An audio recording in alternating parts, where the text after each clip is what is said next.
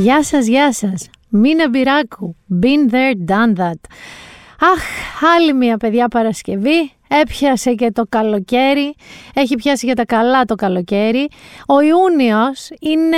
Μπήκε δροσερούλης. Μπήκε πιο δροσερούλης από ό,τι τα περίμενα. Πάνω που τελείωσαν ντουλάπες. Γιατί γλυκέ μου Ιούνι κάνεις 22 βαθμούς; Γιατί, γιατί. Εγώ έχω ετοιμαστεί για καύσονες. Και ξανακοιμήθηκα με πάπλωμα. Δεν γκρινιάζω καθόλου. Αφού τελείωσα εγώ τις ντουλάπες, ας έρθει το καλοκαίρι, εγώ είμαι έτοιμη πια. Επίσης, πολύ έτοιμη είμαι για το να πούμε ένα proud γιατί ο Ιούνιος είναι ο μήνας του Pride. Άλλο αν λόγω κορονοϊού μπορεί οι παρελάσεις να μετατεθούν κτλ. Ε, δεν θα μπω ποτέ, σας το λέω από μένα, δεν θα ακούσετε κανένα debate για το γιατί οι γκέι και η κοινότητα αυτή να κάνει Pride πορείες και γιατί δεν διαδηλώνουν οι straight. Για μένα τελειώνει και αρχίζει η κουβέντα στο ότι κανέναν straight δεν του είπανε άντε ρε straightάρα από εκεί ή κοίτα έναν ποτέ, άρα δεν έχεις κανένα λόγο να διαδηλώσεις. Όποιος άνθρωπος είναι στο περιθώριο, όποιος άνθρωπος ζει με καταπίεση, έχει βριστεί, έχει κακοποιηθεί, έχει χτυπηθεί, έχει πεταχτεί από το σπίτι του, έχει σταματήσει να του μιλάει ο μπαμπάς του και η μαμά του και ο μπαρμπαμίτσος του. Γιατί είναι γκέι, είναι queer, είναι trans, είναι οτιδήποτε. Ε, είναι μια πάρα πολύ απλά, απλή απάντηση για το γιατί πρέπει να υπάρχει dedicated όχι μήνας, αλλά χρόνια και κάθε μέρα στους ανθρώπους αυτούς. Και θα κουοτάρω Χίλαρη Κλίντον εδώ, η οποία τουίταρε χτες και με βρίσκει απολύτως σύμφωνη ότι τα LGBTQ δικαιώματα είναι απλώς ανθρώπινα δικαιώματα. Δεν, δεν υπάρχει καμία διάκριση. Είναι ανθρώπινα δικαιώματα, end of story, proud αυτό το μήνα όλοι μας, rainbows παντού. Αφού λοιπόν ξεκαθαρίσαμε αυτό και λέμε κάτι έτσι ωραίο με rainbows κτλ. Αλλά που και αυτό φυσικά ενέχει, γιατί στην Ελλάδα είμαστε ε, μάχη, πρέπει να δίνετε κάποια μάχη για τα αυτονόητα. Ε, μένετε όμως και μια κανονική μάχη εκεί έξω και δεν ξέρω αν το έχετε πάρει έτσι είδηση. Θα σας βάλω έτσι ένα μικρό ηχητικό έτσι να μπούμε λίγο στο κλίμα. Τι θα το κάνουμε εδώ, American Bar, τι θα το κάνουμε εδώ μέσα; American Bar, όχι American Bar, δεν θα μου το κάνετε American Bar εδώ μέσα. Υπάρχουν ε, κάποιοι, έτσι, κάποιες ας πούμε πυροβολισμοί, να το πω, δολοφονίες να το πω, ε, κάποιο οργανωμένο έγκλημα να το πω, The Wire έχουμε γίνει εμείς εδώ πέρα και Βαλτιμόρη που έκλεισε παιδιά 20 χρόνια το The Wire από όταν πρώτο βγήκε. Είναι από τις iconic σειρές, ε, είναι επίπεδος Σοπράνος, άμα δεν το έχετε δει το The Wire πρέπει οπωσδήποτε να δείτε το The Wire. Φεύγω πάλι, πηδάω θέματα. Χριστέ μου, έχω γίνει η μαμά μου που πιστεύετε ένα θέμα στο άλλο. Ε, ωστόσο, ωστόσο ε, αφού έχουν καθαριστεί 5-6, ξέρω εγώ, 2-3 έτσι, άνθρωποι σε εκτελέσεις, ε, πυροβόλησαν και μια πολυκατοικία στον άλυμο της προάλλη. Γελάω, δεν καθόλου αστείο. Ε, και βέβαια η ελληνική αστυνομία είπε ότι Προφανώς έχουμε οργανωμένο έγκλημα και μιλάμε μάλλον και ξεκαθάρισμα λογαριασμού. Και εγώ που το ακούω ξεκαθάρισμα λογαριασμού σε τέτοιες περιπτώσεις, δηλαδή τι άλλο θα μπορούσε να είναι. Θα μπορούσε, ας πούμε, τι να διαφωνούν για Ολυμπιακό Παναθηναϊκό, θα μπορούσαν μεταξύ μας. Δεν υπάρχουν και τέτοιες περιπτώσεις. Ή ξέρω εγώ για το αν είναι η Ρέιτσελ καλύτερη από τη Μόνικα. Wink, wink, θα μιλήσουμε μετά γι' αυτό. Πάντως μένεται αυτός ο πόλεμος και η αστυνομία είπε ότι θα πατάξει το οργανωμένο έγκλημα πάρα πολλές σειρές γι' αυτό. Πάρα πολλές που μπορείτε να πάρετε references που δεν έχουν πάει πολύ καλά τα πράγματα. Και το Σοπράνο είναι μία από αυτές και το The Wire είναι μία από αυτές και πιο σύγχρονο μπορείτε να δείτε. Και θα πάμε σε ένα άλλο τύπο πόλεμο. Θα μείνουμε λίγο στους πολέμους σήμερα. Ε, είδατε, φαντάζομαι, τι είπε η κυρία Αφροδίτη Λατινοπούλου. Ε, δεν θα, φυσικά δεν θα σας βάλω το ηχητικό, δεν θα δώσω κι άλλο, κι άλλο φωτιά. Πάντως να ξέρετε, να ξέρετε ότι υπάρχει μια εξαλωσύνη από μεριάς της, υπάρχει ένας θυμός, υπάρχει ένα πρόβλημα. Ε, με όλες εσάς κυρίως εσάς που είστε, αφήνετε την τρίχα, αφήνετε την τρίχα στη μασχάλη, αφήνετε την τρίχα στο πόδι, στο μπούτι, στη γάμπα, δεν ξέρω πού αλλού. Φαντάζομαι ότι δεν βγάζετε το άλλο φωτογραφίες. Πέφτει αυτή πάνω σε αυτές τις φωτογραφίες, γίνεται έξαλλη. Ότι αυτό είναι μια δικτατορία, μια συνωμοσία θα έλεγα ότι πιστεύει ότι είναι. Στο να γίνουμε όλες οι γυναίκες τριχωτές. Αντίθετα, ταυτόχρονα οι άντρες αποτριχώνονται παντού και με αυτό υπάρχει ένα ζήτημα και χρησιμοποιούν πράγματα και κάνουν πράγματα όπως οι γυναίκες. Και τέλος πάντων, όπω είχε πει ο Παναγιώτης Χατζηστεφάνου, η δικτατορία της Νάνσης και της κάθε Νάνσης δεν θα περάσει. Ε, δεν θα απαντήσω με εξαλωσύνη γιατί το θεωρώ γραφικό. Ε, θα σας απαντήσω όμως με μία σειρά ενδιαφέρον πολύ με τοποθετήσεων με ενδιαφέρον πολύ. Ε, πάμε να ακούσουμε πρώτα λίγο τι είπε ο Παύλος ε, Χάπηλος ε, του Masterchef για αυτό το θέμα. Καλημέρα και καλό μήνα. Ελπίζω να είστε όλα καλά. Ε, θα ήθελα να ε, δώσω μια απάντηση στην κυρία Φροντίτη Λατινοπούλου για τα πράγματα που είπε σήμερα στο Instagram της. Ε, ας ξεκινήσουμε από το γεγονός ότι κανείς δεν προσπαθεί να σου επιβάλλει πρότυπο ομορφιάς. Αντιθέτως, εσύ προσπαθείς να επιβάλλεις τα δικά σου πρότυπα ομορφιάς. Ε, το τι επιλέγει να κάνει μια γυναίκα με το σώμα της είναι καθαρά δικιά της υπόθεση και δεν νομίζω ότι σε επηρεάζει τόσο πολύ ε, για να βγεις και να είσαι τόσο θυμωμένη ε, για κάτι που πραγματικά δεν, δεν σε επηρεάζει. Επίσης θα ήθελα γενικότερα να αφήσουμε τους όρους φύση, φυσικός και ούτω καθεξής στη φύση. Ε, νομίζω ότι ο μόνος αρμόδιος κριτής του τι είναι φυσικό είναι η ίδια η φύση και αν εκ φύσεως μια γυναίκα έχει τρίχη στη μασχάλη δεν υπάρχει συζήτηση. Εάν εκ φύσεως μια γυναίκα έχει τρίχη στα χέρια δεν υπάρχει συζήτηση. Εάν εκ φύσεως ε, γεννιέται ένα παιδί γκέι, τρανς, whatever, δεν υπάρχει συζήτηση. Δεν θα κρίνεις εσύ τι είναι φυσικό, τι όχι. Ε, και ε, ναι, δεν μπορώ να καταλάβω όλη αυτή την επίθεση έτσι, μια τόσο ωραία μέρα, αρχή του καλοκαιριού. Δηλαδή, κάτι άλλο δεν μπορούσες να κάνεις σήμερα. Παύλος, όπως έχουμε πει και θα ξαναπούμε, χρειαζόμαστε περισσότερους Παύλους εκεί έξω στη ζωή. Ε, και πάμε να ακούσουμε ένα καταπληκτικό κομικό, το Θωμά Ζάμπρα, ο οποίος πολύ, με πολύ γρήγορα αντανακλαστικά πήρε όλη αυτή τη δήλωση της κυρίας Λατινοπούλου και έκανε μια δική του, η οποία είναι μεγάλη, είναι 3 λεπτά και 49 δευτερόλεπτα. Δεν θα σας τη βάλω όλη. Θα σας βάλω ένα πολύ μικρό αποσπασματάκι, αλλά αξίζει τον κόπο να ψάξετε να ακούσετε και τα 3 λεπτά και 49 δευτερόλεπτα. Εδώ ακούσατε τα 13 λεπτά του Μιδριδάτη. Δηλαδή μπορείτε να ακούτε μεγάλα πράγματα. Για πάμε να ακούσουμε λίγο και ζάμπρα. Θέλω να σχολιάσω μια τάση που υπάρχει τώρα τελευταία στα social media, η οποία δεν πρέπει να μείνει άλλο σχολιαστή, γιατί καταραίει η κοσμοθεωρία μας μας, καταραίει η κοινωνία μας, καταραίει το παγκόσμιο χρηματοοικονομικό σύστημα, ανεβαίνει η βρεφική θνησιμότητα, πέφτει το bitcoin, ακόμα και μια φέτα που έχω στο ψυγείο χάλασε με αυτή την κατάσταση. Και μιλάω φυσικά για αυτές τις διαβόητες φωτογραφίες που οι γυναίκες ανεβάζουν τα τριχωτά μέρη του σώματός τους έτσι, και αφήνουν τρίχες παντού, δηλαδή στα πόδια, στην πλάτη, στο μουστάκι. Αφήνουν τρίχες μακριέ εδώ στα αυτή να πέφτουν κάτω και τις γυρίζουν έτσι από πάνω, λέει για να είναι πιο ζεστές το χειμώνα. Δηλαδή, πώς το κάνουν καν αυτό. Και όχι μόνο αυτό, ανεβάζουν ραγάδες, πανάδες, φλίκτενες, παρανυχίδες, βερβερίτσες, έρπη ζωστήρα και ό,τι άλλο διαισθητικό έχουν πάνω τους. Εμένα αυτό ως άντρα δεν μου αρέσει καθόλου. Αισθάνομαι ντροπή, αισθάνομαι άβολα, αισθάνομαι ένα πόνο εδώ πίσω, ο οποίος είναι άσχετο με αυτό, αλλά ανησυχώ πολύ, δεν πάω στο γιατρό γιατί φοβάμαι. Και αυτό είναι το σημαντικό εδώ. Τι αισθάνομαι εγώ, τι αρέσει σε μένα είναι τόσο δύσκολο να κινείται όλος ο κόσμος βάσει του τι μου αρέσει εμένα. Δηλαδή είναι τόσο φοβερό και δεν καταλαβαίνω. Αν σου αρέσει τόσο το τριχωτό σου πόδι, ωραία, εγώ γιατί πρέπει να το βλέπω; Και θα μου πεις, μην το βλέπεις, στο προφίλ μου το ανέβασα. Ποιος υποχρέωσε; Ναι, αλλά έτσι ξεκινάει. Πρώτα ανεβάζεις το τριχωτό σου πόδι στο προφίλ σου, μετά ξαφνικά το τριχωτό σου πόδι είναι στο μπάνιο μου, κάνει ντους στην ντουζιέρα μου, γεμίζει με τρίχες το λούκι μου Πρέπει να φωνάξω υδραυλικό και ξαφνικά το τριχωτό σου πόδι μου έχει κοστίσει 50 ευρώ. Και θα κλείσω ακούγοντας μία γυναίκα την οποία είχαμε, είχαμε θίξει το πόσο καταπληκτικά είχε σταθεί στην περίοδο του ελληνικού μυτού ε, και η οποία πραγματικά ε, βάζει γυαλιά όχι σε ε, βάρης και ασήκωτους δημοσιογράφους, βάζει γυαλιά σε πολύ κόσμο, ακόμα και εκεί έξω, ακόμα και στο τι λέει με τους φίλους του. Face Κορδά, για άλλη μια φορά θα βγάλω καπέλο, για άλλη μια φορά θα κάνω slow clap και μπράβο σου. Ε, την είχε καλεσμένη, καλό τηλεοπτικό αντανακλαστικό, θα μου πείτε γιατί την είχε καλεσμένη, για να πάρουν νούμερα. Μια χαρά λέω εγώ, τηλεόραση είναι, προϊόν είναι, νούμερα χρειάζεται.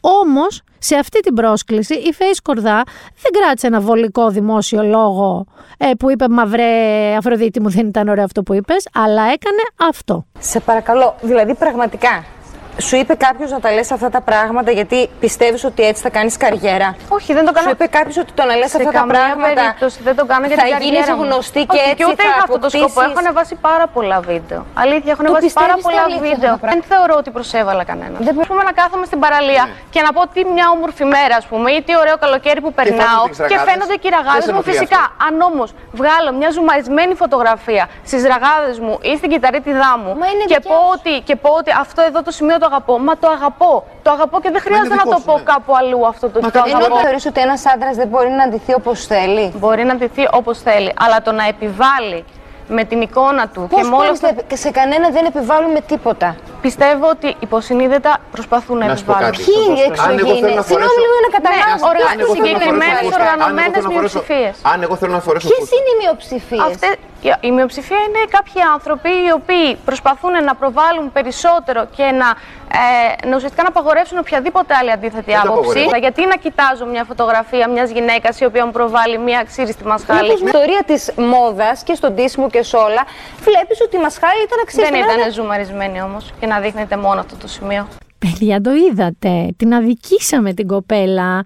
Την αδικήσαμε την κυρία Λατινοπούλου. Δεν έχει γενικά πρόβλημα με τις μασχάλες και τις ε, τρίχες σας. Έχει πρόβλημα με το zoom στις τρίχες σας. Δεν μπορεί να ζουμάρετε στις τρίχες σας. Δεν έχει πρόβλημα να το έχετε. Έχει. Δεν έχει πρόβλημα να το ανεβάζετε στο Instagram. Έχει. Κυρίως έχει θέμα με την αιμονή σας να ζουμάρετε στη ραγάδα. Να ζουμάρετε στην πανάδα. Να ζουμάρετε στην τρίχα σας. Τώρα, πέρα από την πλάκα, ε, δεν- δεν- αυτό που έλεγε και η Φέης Σκορδά, δεν μπορώ να σκεφτώ ότι α- αυτό είναι μια πραγματική τη σκέψη και δεν ήταν προβοκατέρα, ας πούμε, για να, δεν ξέρω, για likes. Δεν είχε πολλά likes. Από όσο είδα, δεν είχε πολλά likes. Αλλά, παιδιά, Φέη. Σε χειροκροτώ Φέη μου ξανά και ξανά και ξανά. Και μια και λέμε για τηλεοπτικά παιδιά προϊόντα, αχ, αχ, αυτά τα friends, τα friends, τα οποία ναι, λέμε και γιατί αυτό το reunion και γιατί είναι έτσι και ε, όχι καλά κάναν και μεγάλωσαν, δεν κάναν καλά και μεγάλωσαν. Εγώ έχω να πω παιδιά ότι η Αμερική ξέρει να κάνει τηλεόραση, ε, όποιος δεν του συνέβη αυτό, Κλάμα κυρία, κλάμα κι εγώ ρε παιδάκι μου σου λέω πολύ χάσιμο μεγάλε. να σηκώσει το χέρι του, είχα αρχίσει και μιξόκλεγα περίπου από το τρίτο-τέταρτο λεπτό. Και πήγε λίγο το, το δακρύνι έτσι έτρεχε, έτρεχε, έτρεχε. Ακολουθεί προωθητικό μήνυμα από την Samsung Electronics Ελλάς. Κάπου εδώ ήρθε η ώρα να σας μιλήσω για ένα αγαπημένο μου θέμα. Θα πεις γιατί δεν σας μιλάω για αγαπημένα μου θέματα; Σας μιλάω. Αυτό όμως είναι έξτρα αγαπημένο. Αγαπάω όπως όσοι με παρακολουθείτε Instagram, έτσι, Facebook, social media κτλ. Έχετε παρατηρήσει ότι έχω μια έξτρα αγάπη στη φωτογραφία και στο βίντεο από smartphone. Η αφορμή λοιπόν για αυτό τώρα που θα συμβεί είναι ότι ήρθε στα χέρια μου ένα ολοκένουργιο smartphone από τη σειρά Samsung Galaxy S21 5G και εντάξει, είναι epic. Έχει τρομερές δυνατότητες στο θέμα βίντεο και φωτογραφίας για να μπορείς να κρατάς και να μοιράζεσαι τις στιγμές με τους δικούς σου epic ανθρώπους και αν έχω τέτοιους, αλλά δεν θα σας πω εγώ για τα δικά μου. Εντάξει, εμείς εδώ στην 24 Media κάνουμε αυτό το μήνα μια πάρα πολύ ωραία ενέργεια παρέα με τη Samsung Electronics Ελλάς και μάλιστα τι ενέργεια. Σας δίνουμε και τρία Samsung Galaxy S21 5G δώρο, γιατί σκεφτήκαμε ότι παρά όλες τις δυσκολίες που όλοι έχουμε και έχουμε ζοριστεί, έχουμε και όλοι έναν ή περισσότερους ανθρώπους που μας βοηθούν, που μας εμπνέουν, που είναι εκεί για μας, μας κάνουν να νιώθουμε καλά και τους ονομάζουμε Epic. Και είμαι σίγουρη ότι τώρα που είπα Epic άνθρωποι, σκέφτεται ο καθένας από εσάς τους δικούς του. Εγώ όμως έχω εδώ το Χρήστο Χατζιωάννου, Γεια σου Μίνα. Γεια σου Χρήστο. Ο Χρήστος Χατζιωάννου, ο οποίος είναι παρουσιάσου. Ναι, είμαι Director of Brand Experience, αλλά μόλις με είπες Epic, οπότε δεν είμαι τίποτα άλλο. Είμαι Epic. Είσαι Epic. Ο Epic λοιπόν Χρήστος Αυτό. Χατζιωάννου, ο οποίος θα μου απαντήσεις πολύ γρήγορα και πολύ στα κάτα σε ένα quiz. Μμμ, Είμαι έτοιμος. Όταν ακούς την έκφραση Epic People, ποιος σου έρχεται πρώτος πρώτος στο μυαλό ή ποια; Εντάξει, μου έρχεται κατευθείαν η οικογένειά μου. Ε, γιατί Άρα δεν είναι- σου έρχεται ένας. Εντάξει, πρώτα έρχεται το κορίτσι μου, η Έλληνα. Έτσι, και μετά μπράβο, έτσι, έρχονται μπράβο. και ο Ερμής και ο Φίλιππος. Τα δύο μας τα παιδάκια. Αυτή είναι η epic people τη ζωή μου σε αυτή τη φάση. Ναι. Τι είναι αυτό που κάνει Epic τις στιγμές σου μαζί τους; Νομίζω το ότι είναι πολύ αυθόρμητες ρεσί. Δηλαδή δεν γίνεται τώρα, δεν είναι τίποτα αναμενόμενο από ένα παιδάκι, ειδικά από τον μικρό μας που είναι 20 μηνών. Ε, τίποτα δεν είναι αναμενόμενο. Δεν Να κάνει είναι- κάτι να, να ξεκαρδιστείς. Δεν είναι φοβερό ότι τα παιδάκια στην ηλικία του Ερμή και λίγο πιο μεγάλα είναι ένα μείγμα ε, επικών stand-up comedians και μαζί σοφών γερόντων. Γιατί λένε και κάτι πράγματα που σε αφήνουν, ξέρεις, με το στόμα ανοιχτό. Καλά, ο, ο Φίλιππος που είναι 9 ετών ε, λέει κάτι ατάκες που πραγματικά μένουμε με το στόμα Ναι. ανοιχτό και απορούμε από πού τις έχει ακούσει. Εντάξει, τα παιδιά σήμερα είναι πολύ πιο μεγάλα. Από, από ότι- Νομίζω ότι είναι ένα μείγμα περισσότερων, περισσότερων ερεθισμάτων από όσα είχαμε εμείς πιτσιρία και ήμασταν λίγο χάπατα. Εγώ ήμουν χάπατο δηλαδή. Μαζί με ε, απουσία του κοινωνικού φίλτρου που εμάς σταδιακά ξέρεις, μας περιορίζει και τη σκέψη ακόμα θα έλεγα. Τα παιδιά είναι αγνά, είναι έξυπνα Ισχύει, δεν κρατιούνται καθόλου. και δεν Αυτό που κρατιούνται. θέλουν το λένε. Και αυτό τους κάνει εσύ, epic. εσύ τι δεν κρατιέσαι να φωτογραφίζεις, τι σε εμπνέει να φωτογραφίζεις; Εντάξει, μπορεί να είπε ότι η Epic People είναι η οικογένειά μου, αλλά εγώ φωτογραφίζω φαγητά. Ε, Αυτό ήθελα να πω. That's Φωτογραφίζει epic ζυμάρια κυρίως. Και μάλιστα τους λέω να κάνουν και στην άκρη. Αν- αν- αν Έπικα, μπαίνουνε- έπικα, αλλά μου- Εντάξει, μου- όχι, όχι. Τους φωτογραφίζω και εκείνους με τα φαγητά. Ε, αλλά ναι, θέλω το φαγητό μας να είναι και αυτό epic. Αν ανοίξω το smartphone σου τώρα, Μμμ. τι θα βρω κυρίως στο άλμπουμ με τις φωτογραφίες σου; Είναι νομίζω φαγητό και η epic people τη ζωή μου. Είναι και συνδυασμός τους, αλλά ναι, είναι κυρίως φαγητό και απόπειρε να πιάσω τη σωστή γωνία λήψης για το φαγητό. Ε, οπότε, ναι, αυτό θα δεις. Και αυ- ένα feature το οποίο ε, έχει η σειρά κινητών Samsung Galaxy S21 είναι η προβολή σκηνοθέτη, η οποία με βοηθάει πάρα πάρα πολύ στο να βρω τη σωστή γωνία λήψης. Ο μάκροφακός επίσης με βοηθάει να φωτογραφίσω πολύ σωστά τα φαγητά και υπάρχει ούτως ή άλλως και η επιλογή food η οποία κάνει τη ζωή μου πάρα πάρα πολύ Αυτό εύκολη. δεν θέλω να, να παίρνει τα credits εσύ από το Samsung Galaxy S21 γιατί κάνει μόνο του τη δουλειά. Λοιπόν, το Vloggers View σου δίνει δυνατότητα να τραβάς ταυτόχρονα με εμπρόστια και πίσω κάμερα. Σωστό. Πες ένα σκηνικό που αυτό θα σου φανεί χρήσιμο. Μου φάνηκε ήδη χρήσιμο. Ε, μ, πριν από τρει-τέσσερι μέρες έφερα ένα καινούριο παιχνίδι στο, στον Ερμή και πραγματικά ήθελα να δείχνω και εμένα που κράταγα το παιχνίδι και τον Ερμή ο οποίος ήρθε κουτρουβαλώντα να, να, να πάρει το παιχνίδι ακριβώς. Ε, οπότε νομίζω ότι τέτοια σκηνικά αξίζουν. Έχω μεγάλη αγάπη εγώ προσωπικά από τα νέα Samsung Galaxy S21 ε, στο single take. Ε, πραγματικά θεωρώ ρε παιδί μου ότι είναι ό,τι καλύτερο ε, έχει βάλει ποτέ. Εντάξει, κάνει τη ζωή μας πάρα πολύ Τι εύκολη. κάνει το single take ακριβώς; Ουσιαστικά με ένα κλικ, αυτό που λέει single take, μία λήψη, κάνεις, πατάς μία φορά το κουμπί και εκείνο φωτογραφίζει και τραβάει βίντεο από ε, αυτό το οποίο γίνεται μπροστά του. Εσύ πατώντας το κλικ, συμβαίνουν πράγματα μπροστά σου και εκείνο σου σερβίρει ουσιαστικά στο πιάτο πολύ ωραίες φωτογραφίες και πολύ ωραία Κοινώς βίντεο για να διαλέξει. Φίλιππος βίνει τούρτα, δεν Ναι, τραβάει ναι, ένας ναι. φωτογραφίες, άλλος βίντεο. Ο παππούς τις φωτογραφίες, Ναι, ναι, εγώ το ναι, βίντεο, ναι, ναι. γιατί όπως το πες έτσι γίνεται. Ένας τραβάει με ένα Samsung Galaxy S21 5G κινητό και έτοιμο το περιεχόμενο. Λοιπόν, επίσης, έχεις δυνατότητα για βίντεο 8K. Ακούω τώρα ήδη την ανατριχίλα την καλή, όσον είναι, ξέρεις, λίγο τέκης. 8K βίντεο. Τι θα βιντεοσκοπήσεις πρώτο; Κοίτα, ο πιο πορωμένος σε αυτά, ε, ο οποίος θα σου έρθει σε μια-δύο εβδομάδες, είναι ο Θέμης Κέσαρης ε, με 8K. Ε, και αλήθεια είναι ότι η δυνατότητα και μόνο να τραβάσει αυτή την ανάλυση είναι από μόνη της ένα wow effect. Ε, ανυπομονώ να σου πω την αλήθεια να φύγουμε λίγο από τους τέσσερις τείχου μας, να βγούμε λίγο έξω, να πάω σε μια ωραία νησάρα και να κάνω εκεί πέρα το δικό μου Ηλιοβασιλέματα, ντοκιμαντέρ. τη Ακριβώς. χώρα, Yes. τις παραλίες, καρδούλες στον ήλιο. Τα φαγητά μην ξεχνάμε. Τα φαγητά μην ξεχνάμε.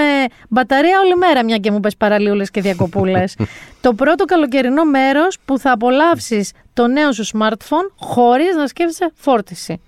Κοίτα, σκοπεύουμε φέτος να πάμε Κρήτη και να Θα σας πεταγόμαστε πάνε οι και, δρόμοι. και να πεταχτούμε και στη Χρυσή απέναντι. Α, ωραία. Ναι, οπότε είναι το πρώτο μέρος στο οποίο λέω Χριστέ μου, θα είμαι ξέχνιαστος. Όλη μέρα θα είμαι στους κέντρους και στην αμμουδιά. Και δεν θα σβήσει το θα κινητό τραβάω μου. τα πάντα και δεν θα πάθει το κινητό μου τίποτα. Ένα σημείο στην καθημερινότητά σου που το Space Zoom που έχει το νέο Samsung Galaxy S21 θα κάνεις τις φωτογραφίες σου έτσι even epicer. There is no such word, αλλά πιο επική. Εντάξει, η αλήθεια είναι ότι ε, το Space Zoom είναι από μόνο του πάρα πολύ epic γιατί πραγματικά φτάνει πολύ μακριά. Και μπορείς να είσαι εσύ ωραία στην εξέδρα του Ελπάσο που πάω εγώ τώρα εδώ πέρα καμιά φορά και παρακολουθώ το Φίλιππο να κάνει την προπόνηση του στίβου του ε, και έτσι τραβάω με ένα space zoom την προσπάθεια που κάνει στο σκάμα στο οποίο είμαι Σκάμα μακρι- κάνει ο Φίλιππος. Κάνει τα πάντα, κάνει στίβο οπότε Μπράβο κάνει, του. κάνει, κάνει τα πάντα. Όχι, μπράβο του. Και τελευταία ερώτηση. Τα νέα Samsung Galaxy S21 έχουν και ειδική λειτουργία νύχτα. Το οποίο σημαίνει ότι δεν βγαίνεις, ξέρεις, λίγο σαν ε, ghost. Έχει καθαρή, ωραία λειτουργία νύχτα. Πού θα σε βρουν τα βράδια του καλοκαιριού για να την αξιοποιήσεις; Μην πεις πάλι για τη χρυσή. Όχι, εντάξει. Ε, ελπίζω να μην πάμε μόνο Κρήτη, να πάμε και πουθενά αλλού. Ε, η αλήθεια είναι ότι όταν έχεις πολύ μικρό παιδί, το γνωρίζουν οι περισσότεροι γονείς, ε, ότι τη βγάζεις κυρίως στα μπαλκόνια. Αλλά ακόμα και εκεί, ναι. Θα θέλω να βγάζω τα βίντεο μου και τις φωτογραφίες μου. Ε, βγάζω φωτογραφίες και βίντεο όλη μέρα και ειδικά στις διακοπές μου, που επιτέλους έχω και λίγο χρόνο να αξιοποιήσω το Instagram μου.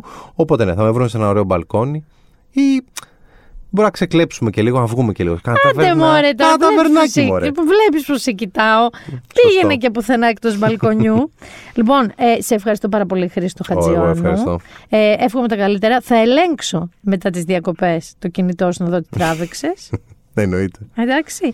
Και χαιρετώντας το Χρήστο, να σας θυμίσω ότι ήρθε η ώρα να πάρετε και εσείς στα χέρια σας ένα smartphone Samsung Galaxy S21 5G και να ανακαλύψετε τις δυνατότητές του. Πώς; Μπαίνετε στο Instagram account του One Man και ψάχνετε το post με το διαγωνισμό, κάνετε ό,τι σας λέει το post και κερδίζετε το μεγάλο δώρο της Samsung. Να πω ότι θα έχουμε διαγωνισμό και στο Ladylike και στο Sport 24, οπότε τρία κινητά στο σύνολο, Samsung Galaxy S21 5G, απλά ξεκινάμε ε, τώρα με το One Man. Γιατί κα- έτσι τα αγόρια αγαπάτε τα αγόρια και στηρίζετε τα αγόρια. Αγόρια και κορίτσια μπείτε στο One Man, στο Instagram, διεκδικήστε το δικό σας Samsung Galaxy S21. Και ε, αφού μου ακούσαμε και τον Χρήστο Χατζιωάννου και μοιραστήκαμε διάφορα έτσι στιγμή, του θέλω α, λίγο πριν ε, υποδεχτώ το καλεσμένο μου για σήμερα, θέλω να σας πω ε, δύο πράγματα ρε παιδί μου έτσι που που, τα έχουν καρφωθεί στο κεφάλι μου. Το ένα γιατί το είδα μπροστά μου να συμβαίνει και το άλλο γιατί βαρέθηκα λίγο να το ακούω. Εντάξει. Ε, unpopular opinion το δεύτερο. Λοιπόν, το πρώτο. Ε, γυμναστήριο πήγατε; Γιατί αν- ανοίξανε. Πήγατε; Εσύ πήγες; Δεν πας γενικά; Δεν πας γενικά. Μάλιστα. Ε, εγώ δεν ε, πήγα. Ε, συνέχισα κάποια μαθήματα με Zoom, αλλά πλέον τα Zoom που έκανα μεταφέρθηκαν στο στούντιο που κανονικά θα πήγαινα. Εγώ λοιπόν να σας πω την αμαρτία μου τι σκέφτηκα. Σκέφτηκα ότι θα πάω κάπου. Εμένα το δικό μου είναι και επί της παραλιακής κιόλας. Θα πάω κάπου που δεν θα έχει air condition. Εντάξει, ο Ιούνιος δρόσει, αλλά την άλλη εβδομάδα δεν θα έχει δροσιά. Που θα πρέπει να φοράω, να κάνω γιόγκα, ξέρω εγώ, που είναι όλα αναπνοές και πιλάτες, ή με διπλή μάσκα, ή ξέρετε, με αυτή την τζόχα που λέγω, τη χοντρή μάσκα. Ε, και ταυτόχρονα με ανοιχτά τα παράθυρα, που εν το προκειμένου στη δική μου περίπτωση είναι ό,τι περνάει από κάτω, που περνάει, ξαναλέω, όλη η παραλιακή ε, φασαρία. Και λέω, όχι, κάτσε σπίτι σου, με το air condition σου, χωρίς μάσκα και πάλι από την οθονίτσα σου. Αυτή λοιπόν που ήταν εκεί, θέλω να πω, ότι ήταν πολύ διακεκομένο το μάθημα. Και έχοντας μιλήσει και με άλλους φίλους μου, πάρα πολύ διακεκομένο το μάθημα, διότι οι άνθρωποι ήταν στα όρια της αποπληξία με διπλές μάσκες. Δηλαδή, απ' τη μία ο ΠΟΗ, ο Παγκόσμιος Οργανισμός Υγείας, αν δεν κάνω λάθος, είχε πει ότι όταν αθλείστε να μην φοράτε μάσκα. Και βγαίνουν τα δικά μας εδώ πέρα τα σαΐνια και λένε θα φοράτε όχι απλή, διπλή ή ενισχυμένη. Και έρχομαι εγώ και ρωτώ, πάνω στο ελλειπτικό, με διπλή μάσκα, πιστεύετε ότι θα επιβιώσει άνθρωπος Ιούλιο ας πούμε, με καύσωνα; Δεν ξέρω πραγματικά τι να σας πω. Εγώ η δική μου απόφαση είναι ότι δεν την παλεύω να κάνω έτσι γυμναστική. Δεν ξέρω τι μπορεί να οριστεί. Μπορεί να οριστεί κάτι για εμβολιασμένους, αν βγει το πιστοποιητικό εμβολιασμένο. Δεν ξέρω πραγματικά. Ε, και θεωρώ ότι είναι και ψευτοάνοιγμα αυτό που τους έχει κάνει. Θεωρώ ότι δεν γίνεται να γίνει ακριβώς έτσι γυμναστική. Θεωρώ ότι ακόμα και αν πας και το προσπαθήσεις, δεν πας όσο τακτικά θα πήγαινες. Και ελπίζω, ελπίζω ότι θα το ξαναδούμε λίγο το θέμα, γιατί μου έχει λείψει πολύ να πάω στο χώρο που πήγαινα να κάνω γυμναστική, από το να έχω τρεις γάτες καβάλα σε μένα ε, και χαρούμενες να ξύνουν το χαλάκι που κάνω εγώ γυμναστική το ΜΑΤ. Και πάμε τώρα και στο popular opinion, λίγο πριν υποδεχτώ τον αγαπημένο μου καλεσμένο. Παιδιά, έχω ακούσει, ε, έχουν αρχίσει πάρα πολύ, πάρα πολύ έντονα οι γκρίνιες γύρω από τις διακοπές. Ε, Μερικές εκ των οποίων είναι πάρα πολύ δίκαιες. Μία όμως δεν είναι. Να πούμε τις δίκαιες. Οι δίκαιες είναι ότι όντως πάρα πολλοί ξενοδόχοι και Airbnb και δωματιάκιδε και όπου, όπου θέλει ο καθένας να ψάξει, ε, προσπαθούν λίγο να βγάλουν τα πόνερα, τα σπασμένα τη σεζόν γενικά φέτος, λίγο με τις τιμές, να το πούμε αυτό. Και επειδή δεν είναι οι μόνοι που έχουν πληγεί, δηλαδή, αλλά είναι το 80 με 90% των Ελλήνων, ε, αν δεν στοχεύουν στο να έρθουν, δεν ξέρω, 40, 50, 70 εκατομμύρια τουρίστες, ε, θα πρέπει να κάνουν τα κουμάντα τους λίγο και με τους Έλληνες. Γιατί εντάξει, εδώ ήμασταν και πέρσι. Έχουμε δει τα ίδια καταλήμματα πέρσι τιμές, άλλες φέτος λίγο. Κατάλαβες του Κασίδη το κεφάλι που όμως και ο Κασίδης, ο Κακομήρη, δεν έχει τα έσοδα που είχε πέρσι ή πρόπερσι. Εντάξει. Και το unpopular, unpopular opinion, μην γκρινιάζετε άλλο για τη Μύκονο. Μην ανεβάζετε άλλο ε, φωτογραφίες με αποδείξεις που ένα κοκτέιλ έκανε 35 και 40 ευρώ και κάτι καλαμαράκια κάνανε 70 ευρώ. Αυτή είναι αυτό. Η Μύκονος είναι αυτό αυτή τη στιγμή. Αυτό είναι. Είναι ένα resort με πανάκριβα ξενοδοχεία, πανάκριβα εστιατόρια για πάρα πολύ πλούσιους, που εγώ ας πούμε δεν είμαι ένας από αυτούς, αλλά δόξα τω Θεώ, έχω κάπου 5.000 άλλα νησιά που μπορώ να πάω. Δηλαδή, τι εννοώ; Αν είχαμε ένα νησί στην Ελλάδα και αυτό ήταν η Μύκονος, και η Μύκονος είχε αποφασίσει ότι παιδιά δεν με ενδιαφέρεται, εγώ πάω για τον Άραβα και πάω για τον Ρώσο, άντε να την άκουγα αυτή την κρίνια. Τη στιγμή που έχουμε άπειρα άλλα νησιά να πάμε, ε, εγώ δεν θα κάτσω να συζητάω γιατί είναι πανάκριβη Μύκονος. Απλά δεν θα πάω στη Μύκονο γιατί δεν είναι για μένα. Δηλαδή δεν το βρίσκω και τόσο τραγικό. Ε, δεν ξέρω πώς σας ακούγεται. Μπορεί να πείτε είσαι τρέλη κούκλα μου. Αλλά το ίδιο ισχύει και με τις μπουτίκ ας πούμε. Υπάρχουν μπουτίκ με ρούχα που είναι πανάκριβες. Πολύ θα ήθελα να πάω, αλλά δεν μπορώ να ψωνίσω εκεί θα πάω εκεί που μπορώ να ψωνίσω. Το ίδιο ισχύει με τα αυτοκίνητα. Υπάρχουν αυτοκίνητα συγκλονιστικά, υπάρχει ξέρω εγώ Bentley, υπάρχει Lamborghini. Δεν μπορώ να την πάρω. Θα πάρω αυτό που μπορώ. Άρα γιατί με τη Μύκονο έχουμε πάθει ιστερία και κάνουμε viral μόνο αποδείξεις με πανάκριβα φαγητά και κοκτέιλ; Είναι, είναι overpriced. Ξέρω εγώ, ναι, είναι. Αλλά το ίδιο overpriced είναι το Μονακό, το ίδιο overpriced είναι. Υπάρχουν πάρα πολλές περιοχές στον κόσμο που είναι πανάκριβη ζωή. Πανάκριβη και το Τόκιο είναι πανάκριβη. Δηλαδή, κατάλαβες, είναι λίγο. Δεν φταίνε μόνο οι άλλοι, δηλαδή δεν είναι υποχρεωτικό να πάει κάποιος στη Μύκονο. Αυτό προσπαθώ εγώ τώρα να πω. Τώρα, με συγχωρείτε, αν διαφωνείτε, μπορείτε να διαφωνείτε. Μπορείτε να διαφωνείτε. Αυτό που κανείς δεν διαφωνεί είναι για το ποιόν, τη γλυκύτητα και το ενδιαφέρον του καλεσμένου, του σημερινού μου καλεσμένου. Ο σημερινός μου καλεσμένος είναι ο Νίκος Θωμάς. Είναι κοντοχωριανός μου, Σπαρτιάτης, καταγωγή μου είναι από το Γήθιο.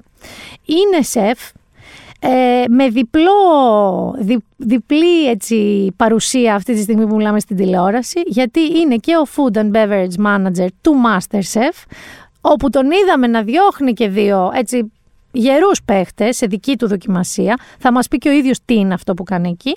Και βέβαια έναν από την αντροπαρέα του Cook Beef, επίσης στο Star, κάθε Σάββατο απόγευμα, όπου είναι μια αντροπαρέα που μαγειρεύει, λέει τις καφρίλες της, κάνει την πλάκα της, κυρίως όμως μαγειρεύει, μαθαίνουμε και πέντε συνταγές και γελάμε. Εγώ προσωπικά γελάω πάρα πολύ. Είναι ο Νίκος Θωμάς. Έχει μια έτσι, πολύ δική του προϊστορία. Θα τον αφήσω να σας τα πει μόνος του. Όμως μπορεί να πάρετε μια ιδέα λίγο από το τραγουδάκι με τον οποίο θα τον υποδεχτούμε.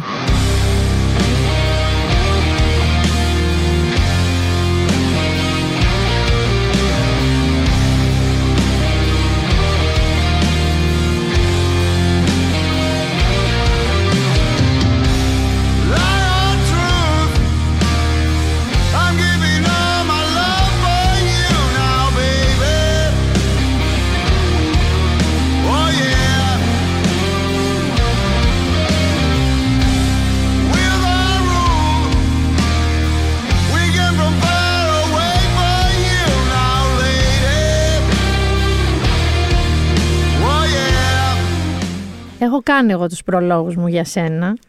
Έχω βάλει και κομμάτι που εσύ μου είπες ότι σου άρεσε. ε, Νίκο Θωμά, γεια σου. Χαίρετε. Ε, εγώ σε ξέρω πολύ καιρό, τελείως εκτός τηλεοπτικών δρόμενων. Ε, άρα δεν είμαι αντικειμενική. Δηλαδή, σε έχω, πάρα, σου έχω τρομερή αγάπη. Γνωριζόμαστε δεν από το 14 από ναι, ναι, ναι, τότε. Από τότε. 14-15 από εκεί. Πριν καν ανοίξω το Σίμουλ. Πριν ανοίξει το Σίμουλ, δεν το έχει ανοίξει. Οπότε δεν είμαι αντικειμενική μαζί σου, δηλαδή, παιδιά, sorry, όλα δεν με νοιάζει κιόλας. Τον συμπαθώ ιδιαίτερος. Άρα. Αμοιβαία, Άρα, έχω χαρεί φοβερά που είσαι στην τηλεόραση και δεν είσαι τηλεοπτικός. Είναι φανταστικό αυτό που έχεις πετύχει. Και θεωρώ και πολύ κακός. Θεωρείσαι κακός τηλεοπτικά; Ναι, ναι, ναι, δεν μπορώ με τίποτα. Εντρέπομαι πολύ, δεν μ' αρέσει. Ναι, βέβαια σε έχουν πετάξει σε μια αρένα με καφράκια. Εντάξει, ναι. Δηλαδή, παρατηρώ, μιλάμε για το cook beef. Σωστά; Α πάμε, ας πάμε από το cook beef. Από το cook beef. Πάμε από το cook beef. Λοιπόν, στο cook beef έχετε μαζευτεί μια παρέα σεφ και μαγείρων, αλλά μαντράχαλων βασικά. Ακριβώς. Ένα μαντραχαλόσπιτο. Ε, οι οποίοι ταυτόχρονα όντως μαθαίνετε πράγματα μαγειρικές να δείχνετε. Έχει μια βάση, προσπαθούμε να το κάνουμε πολύ εύκολο, πολύ απλό. Αυτό που λέγει ο Σάβα συνέχεια, νόστιμο, εύκολο, γρήγορο. Ναι. Ε, να μην μπερδεύουμε πολλές τεχνικές. Δηλαδή δεν πάμε να δείξουμε τη μαγειρική μας ικανότητα. Ναι, να φτιάξετε τουίλ και, και συμφών και αυτά που κάνετε στο άλλο σου project, στο Masterchef. Στην ουσία, μια ντροπαρέα είναι σπίτι και μαγειρεύει αυτό. Αυτό είναι κάτι που δεν υφίσταται. Δηλαδή, αν υπάρχει κάτι που θα μπορούσα να περιγράψω αντροπαρέα και μαγειρική, είναι μια ψηταρία κάρβουνα και να κάνουν τα κάρβουνα. Εντάξει, τώρα κοίτα, με τις καραντίνες νομίζω μπήκαμε λίγο στη διαδικασία πιο πολύ. Ναι, αλλά δεν μαζεύεται, ρε φίλε, μια ντροπαρέα για να μαγειρέψει. Εντάξει, αν δει λίγο μπάλα, λίγο έτσι. Συνήθως ο παραγγείλει, έχεις δίκιο σε αυτό. Δεν θα το Εντάξει, κάνει. Λίγο τοπικό. Οπότε οπτικά από μόνο του είναι ωραίο, έχει ενδιαφέρον. Έχετε βάλει και τις κόντρες σας μεταξύ Πέθανα που έδωσε στο Μάνο, νομίζω και στο Βαρθαλίτη τη, τη συνταγή στα Κινέζικα. πέθανα με αυτό, πέθανα. Ε, έχετε και την κοντρίζα σας, έχετε και καλεσμένους. Έχετε και το Μάκη, ο Μάκης, ναι. Πιανού είναι ο Μάκης; Δικό μου. Δικό είναι το bulldog σου. Ναι, ναι, ναι. Αγάπη μου. Και τρώτε όμως πάρα πολύ τρώτε σούζι μου σε αυτή ε, την εκπομπή. Εντάξει, έπεσε πολύ φαΐ. Συνέχεια η project manager μας έβριζε μην τρώτε άλλο, μην φοράτε στα ρούχα, μην κάνετε. Πήρες κιλά καθόλου; Ε, ναι, Πήρες. τώρα πάλι να τα χάσω. Τώρα πάλι να τα χάσεις. Δεν μου λες κάτι τώρα σε αυτό; Είστε κάθε Σάββατο το απόγευμα; Κάθε Σάββατο 6,5 ώρα. 6,5 ώρα. Ε, πρώτον, τι αντιδράσεις έχεις σε σχέση με αυτό από άντρες; Τι σου λένε; Κοίταξε, εμένα σαν φορμάτι και σαν project μου αρέσει πολύ. Δηλαδή νομίζω ότι έλειπε αυτό το πράγμα μια αντροπαρέα, τελείως σχήμα. Και, και απενοχοποιημένο. απενοχοποιημένο. Και πίστεψε ότι αν παίζανε και αυτά που κόβονται, μετά τις 12 βέβαια. Μπλούπερ, ε, θα το κάνουν. Θα είχε τριπλάσια θεματικότητα, θεωρώ θα ήταν νούμερο αυτή τη στιγμή. Έχει πολύ, έχουν βγάλει πολύ γέλιο, Έχω πολύ πλάκα. Έχω την αίσθηση ότι κανείς από εσάς ε, δεν μαγειρεύει σπίτι του. Κανείς νομίζω. Είναι το κλασικό. Δηλαδή, έχεις μερικά στερεοτυπικά μαγείρων, θα σου τα πω, και μερικά καθόλου στερεοτυπικά μαγείρων. Έχεις καταρχάς πάρα πολύ τατουάζ. Εντάξει. πολύ βασικό. Τα είχα προς τιμή μου από την προηγούμενη καριέρα μου ως μουσικός. Θα φτάσουμε και εκεί.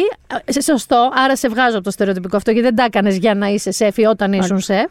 Ε, δεν μαγειρεύεις στο σπίτι. Οι περισσότεροι σεφ δεν μαγειρεύουν δεν σπίτι. Δεν αντέχουν πια. Η αλήθεια αυτή δεν έχω καμία όρεξη. Τρώνε τζανκ.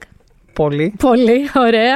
Και αυτό που δεν ταιριάζει καθόλου και το βλέπω και στο cook beef είναι ότι είναι ε, οξύθυμη με Gordon Ramsay τρόπο. Αγενής, οξύθυμη, έξαλλη στα κόκκινα με κακό τρόπο. Κοίτα, δεν, δεν ξέρω αν είναι οξύθυμη. Υπάρχει πάντως συνέχεια μια κόντρα μεταξύ μαγείρων. Αυτό το να στην πω να μου την πεις, το οποίο πολλές φορές γίνεται και λίγο πιο πιπεράτο και λίγο πιο. ναι. Και στις κουζίνες τους όμως είναι έτσι. Ενώ ας πούμε. Αυτό. Ε, είχα διαβάσει σε πολλές σου συνεντεύξεις και η αλήθεια είναι ότι όποιος έρθει στο εστιατόριό σου το βιώνει αυτό στο Σίμουλ. Ε, εσύ δεν είσαι ο άνθρωπος ο οποίος την μπριγκάδα του, γιατί έμαθα και την ορολογία σας ναι, ναι, μέσα ναι, ναι. ότι την μπριγκάδα του την τρομοκρατεί, σπάει, ουρλιάζει. Κατάλαβε. Εγώ ήμουν έτσι και εγώ έχω περάσει σε αυτή τη φάση. Ε, δεν μου άρεσε καλά, δεν περνάω καλά με αυτό το πράγμα. Και όταν ανοίξαμε το εστιατόριο με την Αλεξάνδρα, είπα ότι πραγματικά όταν με βλέπει και ξεφεύγω, το καμπανάκι. Δεν θέλω. Και όντως έχω καταφέρει. Εντάξει, βοηθάει πολύ η ομάδα σε αυτό. Εμείς έχουμε μια ομάδα σήμερα, είμαστε πέντε χρονιά οι περισσότεροι είναι από τότε, από τον έχουμε ανοίξει. Ναι, αλλά βοηθάει για να είστε από τότε να ξέρεις ότι πάντα αυτό που λέμε ότι το ψάρι βρωμάει από το κεφάλι. Βρωμάει από το κεφάλι. Υπάρχουν κουζίνες που θα μπορούσαν να έχουν τους ίδιους ανθρώπους, αλλά φεύγανε σαν τα ποντίκια γιατί δεν την πάλευαν, ρε παιδί ναι. μου. Όχι, εγώ είμαι λίγο διαφορετικής νοοτροπίας. Δεν σ' αρέσει; Απλά φύγει. Είναι μια χαρά. Δεν τσακωθούμε. Πες μου, θες να φύγεις, θα σου πω εγώ ήρθε η ώρα σου να φύγεις και να είμαστε καλά να πιούμε μια μπύρα μετά έξω και όλα ναι. καλά. Ε, και στο cook beef, λοιπόν, βγάζεις μία πατρική, θα το έλεγα, ε, ο, ο, ο, ο, ο Μπαρμπανίκος ο Θωμάς. ο θείο τους, ε. που δεν έχει να κάνει με ηλικία. Είσαι μεγαλύτερος σου αρκετά από όλους. Ναι. Είμαι εγώ 37, είναι ο Σάβα 32 νομίζω. εντάξει, δεν μπορείς να είσαι μπαμπάς του. Η άλλη είναι under 30. Η άλλη είναι άστος, είναι κουτσούβελα. Είναι κουτσούβελα. ε, άρα βγάζεις μία πατρική με την καλή έννοια φιγούρα που όταν αρχίζουν και οξυθυμιάζουν πάρα πολύ τους κατεβάζεις. Όταν αποτρελαίνονται και βαράνε μπάλες στη γάνια, κάθεσαι λίγο πιο εκεί εσύ. λίγο πιο ήρεμα. Ε, νομίζω ότι ο πιο κοντινός σε είναι ο Μάνος. Με τον Μάνο είμαστε πολύ κοντά. Σαν χαρακτήρες και... χαρακτήρες και σαν... έχουν πολύ καλή εγκεφαλική σύνδεση. Γι' αυτό και δουλεύετε και μαζί. Γι' αυτό και δουλεύουμε μαζί και πάει πάρα πολύ καλά και τον ευχαριστώ. Έχει βάλει πολύ πλάτη, είναι εξαιρετικός. Και τώρα που λες πλάτη.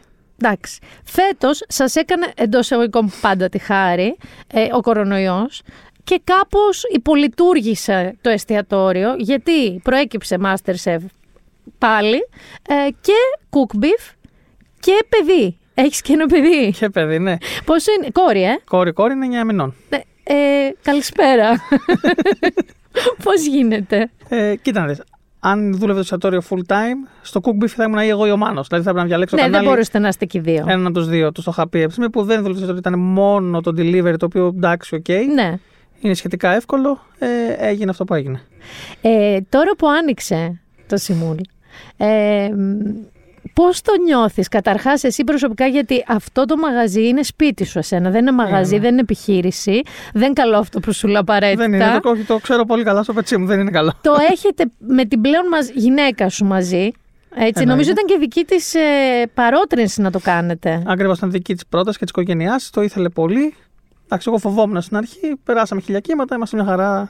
Όμως έχετε ε, με μια λογική λίγο ξεκάθαρου, με την καλή έννοια ρόλους, ότι αυτή είναι το business, το πιο πολύ business. Ακριβώς, είναι το front office, λέω εγώ. Το front το office. ναι, πολλές φορές δεν συναντιόμαστε. Δηλαδή, μπορεί τρει-τέσσερι ώρες να μην βρεθεί ένας δίπλα στον άλλο. Και είναι ένα μαγαζί πολύ μικρό. Ναι, ναι, ναι, ναι, ναι. Είμαι εγώ μέσα, είναι Και εσύ ο καλλιτέχνης. Άρα, με μία λογική είναι ωραίο αυτό. Όμως, εσύ, επειδή ακριβώς ναι, OK, okay, φυσικά πάντα έχεις την έννοια σου και τα food cost. Αναγκαστικά δεν γίνεται. Όχι ότι θα μας ευχαριστεί κιόλας αυτό, από ό,τι καταλαβαίνω. Ναι, ναι. ε, τώρα άνοιξε μετά από ένα μούδιασμα πολύ. Εμείς το καλό που κάναμε ήταν ότι στηρίξαμε τα παιδιά σε όλη αυτή την κατάσταση με τον κορονοϊό. Ε, και αυτό το παίρνουμε πίσω τώρα. Δηλαδή η ομάδα είναι η ίδια όπως όταν κλείσαμε. Ναι, δεν έφυγε κανείς για σεζόν ε, και οι παράταμες και ναι, τέτοια. Ναι, ακριβώς. Τους ναι. στηρίξαμε όσο μπορούμε και τώρα τα παιδιά μας στηρίζουν. Έχουμε αυτή τη σχέση στο Σύμβουλο και αυτό είναι νομίζω μεγαλύτερη επιτυχία. Πέρα όταν γεμίζει, δεν γεμίζει, μιλάνε. Νομίζω ότι η μεγαλύτερη επιτυχία είναι ο κόκορας του Σύμβουλ. παιδιά έχει ένα κόκορα κοκκινιστό. με τον τραχανά είναι, με τον τραχπόπο και, και, και αρσενικό. Παιδιά, αυτό, αυτό το έχεις στο πιάτο, το έχεις ακόμα; Από την πρώτη μέρα. Ε, δεν υπάρχει αυτό το πιάτο. Ναι. Ε, Όπως επίσης δεν υπάρχει ο τρόπος που χρησιμοποιείς το χέλι. Με, με κάποιο τρόπο, πάντα. Το αγαπώ το χέλι και το φωτάρο έχουν δύο υλικά που τα ε, είναι κατα... Τώρα με, έχουν αρχίσει και έχω η ελόρια και πρέπει άμεσα να κανονίσω ένα τραπέζι να έρθω. Ε, Masterchef. Masterchef. Μεγάλο κεφάλαιο για μένα. Επειδή εμφανίστηκες, έδιωξες το σκορδάκι, έδιωξες τη Μαρίνα, εσύ τους έδιωξες με δική σου ναι. δοκιμασία. Αλλά λένε, ας πούμε, λέει κοντιζάς ο Ιωαννίδης, ο Κουτσόπουλος, ε, ο Νίκος Θωμάς, ο Food and Beverage Manager μας, ανάθεμα και αν κανένας καταλαβαίνει τι είναι αυτός ο Σαμουράι. Γιατί να πω εδώ ότι έχει κουρευτεί ο Σαμουράι. Ναι, Ήρθε χωρίς την κοτσίδα. ε, τι είναι αυτός ο Σαμουράι με το τατουάζ που εμφανίζεται και τι είναι αυτό που κάνει; Εντάξει, είναι λίγο.